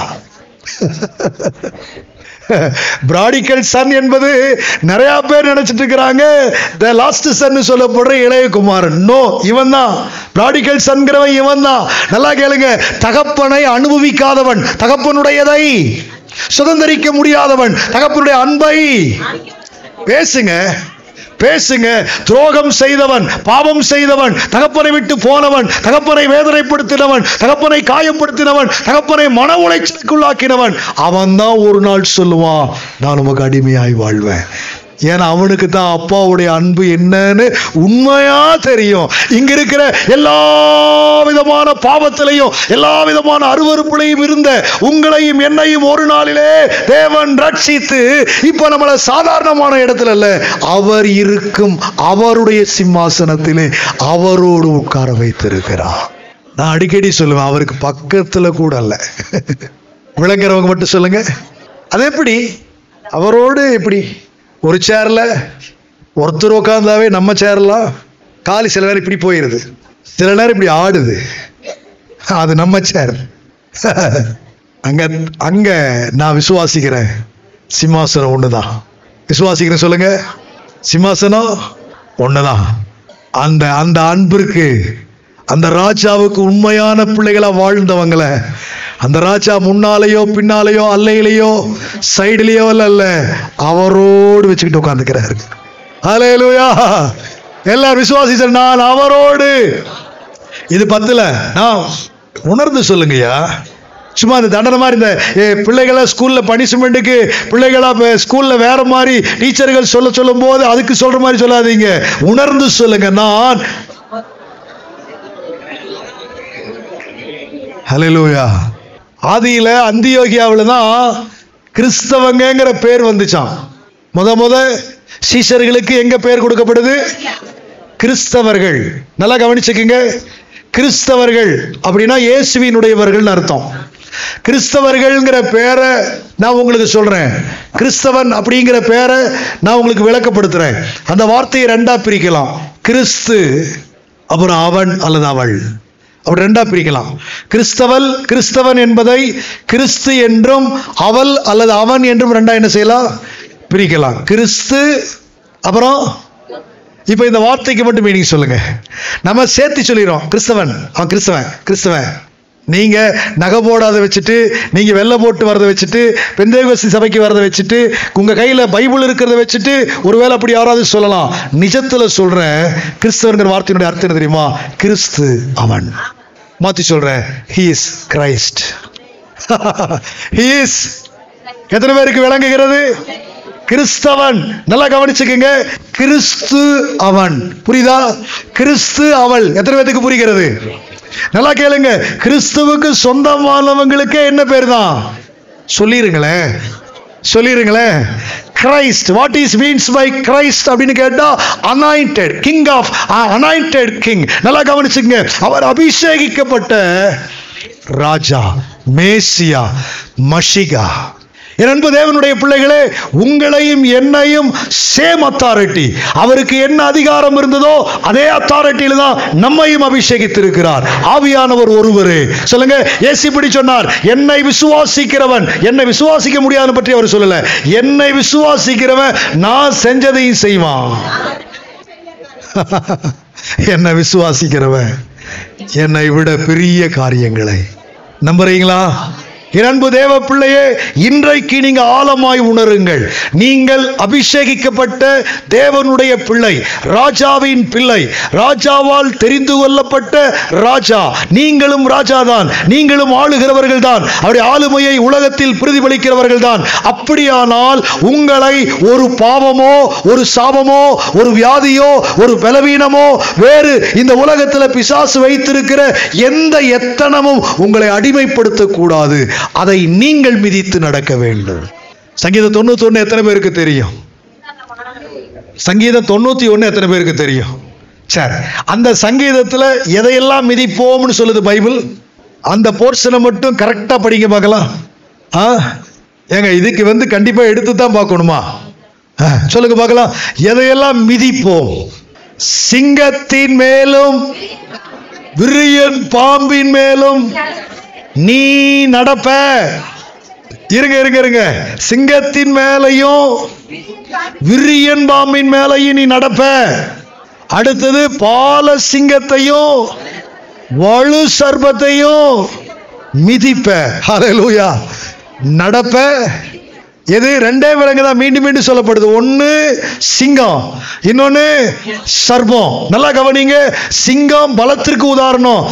சர்பம் வஞ்சனைக்கு ஆமாம் ச- சர்ப்பனைக்கு உதாரணம். தந்திரத்துக்கு உதாரணம். நல்லா கேட்டுக்குங்க. பலமாக இருக்கிற இந்த உலகத்தில் வலிமை மிக்கதாய் நீ நினைக்கிற எல்லாத்தையுமே மிதிக்கிறதுக்கும் அதன் மேலே நடக்கிறதுக்கு உனக்கு நான் ரைட்ஸ் தந்திருக்கிறேன். பிசாசினுடைய தந்திரம்னு சொல்லப்படுற எல்லா தந்திரத்தையும் நீ மிதிக்கவும் அதன் மேல் நடக்கவும் நான் உனக்கு அதிகாரம் தந்திருக்கிறேன். எத்தனை அருமையான வார்த்தை. அலையலூயா சிங்கத்தின் மேலும் பாம்பின் மேலும் நடந்தே செல்லுவேன் பழைய பாட்டு சிங்கத்தின் பாம்பின் நடந்தே நல்லா கவனிங்க அதை அதை மிதிக்கிறதுக்கு அதன் மேல். அப்படின்னா அது உங்களை ஒன்றுமே செய்ய முடியாது. நீங்கள் தான் அதைய செஞ்சால் நீங்கள் தான் அதை ஏதாச்சும் செய்வீங்க. அது உங்களை ஒன்று செய்யாது. வேத புஸ்தகத்தில் கவனிச்சு பாருங்க. வேத புஸ்தகத்தில் நீங்கள் கவனித்து பாருங்க. வேத புஸ்தகத்தில் சொல்லப்பட்டிருக்கிற தேவ மனிதர்கள் தேவனுடைய தீர்க்கதரிசிகள் தேவனுடைய அப்போஸ்தலர்கள் தேவனுடைய ஜனங்களை எந்த உண்மையான ஜனங்கள் யாரையுமே எந்த காட்டு விலங்குகளும் அழித்ததாக வேதத்தில் சரித்திரம் இல்லை. அமேன். நம்மளை மாதிரியெல்லாம் வந்து அவங்க ரொம்ப செக்யூரோட அவங்க போனாங்க வந்தாங்க. அப்படியெல்லாம் கிடையவே கிடையாது. கவனிக்கிறீங்களா? வேத புஸ்தகத்தை நீங்க கவனிச்சு பாருங்க. பரிதாபமான விஷயத்துல பரிதாபமான ஒன்றுல எங்கேயும் தேவ ஜனங்கள் யாரும் மறித்ததாக எழுதவே இல்லை. கவனிக்கிறீங்களா? காடுகளில் வனாந்தரங்களில் பயணம் பண்ணி இருக்கிறாங்க படுத்து உறங்கி எந்திரிச்சு வந்திருக்கிறாங்க. எல்லாமே நடந்திருக்குது. ஆனால் எங்கேயும் காட்டு விலங்குகள் நாட்டு விலங்குகள் ஊறுகிற விலங்குகள் பறக்கிற விலங்குகள் தாக்கி இறந்ததாக எழுதப்படவே இல்லை.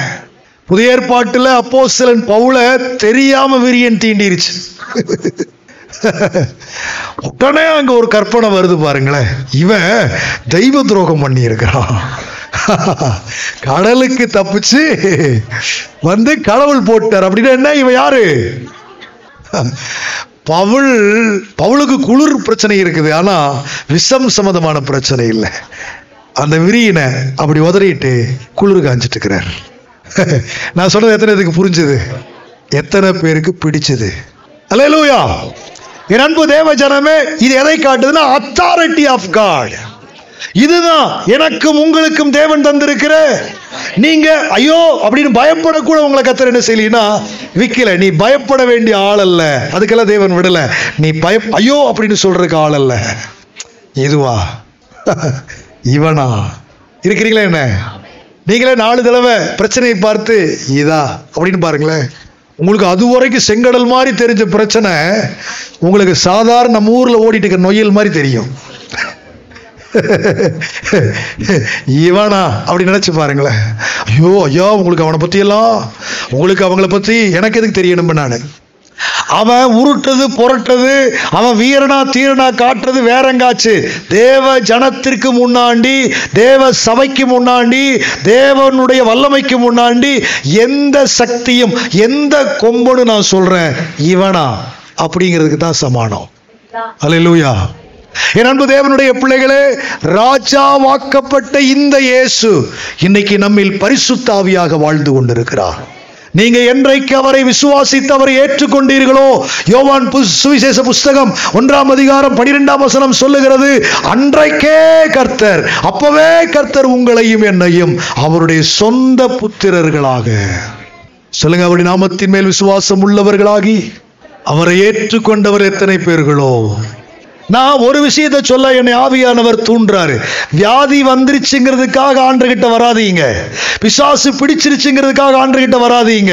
அல்லது அந்த நேரத்தில் மட்டும் வந்து ஆண்டவரே ஆண்டவரே ஆண்டவரே இயேசுவே இயேசுவேன்னு இருக்காதீங்க உங்களுக்கு நல்ல நிலைமை இருக்கும் காலத்தில் நல்ல பலன் இருக்கும் காலத்தில் நல்ல சுகம் இருக்கும் காலத்தில் நல்ல சரீரத்தில் ஆரோக்கியம் இருக்கிற காலத்தில் முடிஞ்சா இயேசுவேன்னு கூப்பிட்டு பார். உனக்கு அவர் யார் என்று என் ஆண்டவர் நிரூபிப்பார். நீங்க சில பேர் நினைக்கிறீங்க வியாதிப்படும் போது பார்த்துக்கலாம் அந்த நிலைமை வரும்போது பார்த்துக்கலாம். நான் உங்களுக்கு சொல்றேன் அது ஒரு சுயம் சார்ந்த சுயம் சார்ந்த விசுவாசம். உங்களுக்கு ஒன்று தெரியுமா? விசுவாசத்திற்கு சுயம் இல்லை உண்மை விசுவாசம் ஒன்னே ஒண்ணு மட்டும் தான் நினைக்கும். தேவன் மகிமைப்படணும். உண்மை விசுவாசம் எதைத்தான் நினைக்குது? ஃபைத் எதை ரிவீல் பண்ணுதுன்னா தேவனை. ஃபைத் என்கிறது விசுவாசம் என்பது உங்களையும் என்னை உலகத்திற்கு காட்டாது. தேவனை மட்டும்தான் அது எப்பவுமே காட்டும். நம்புறீங்களா? இருக்கிறீங்களா?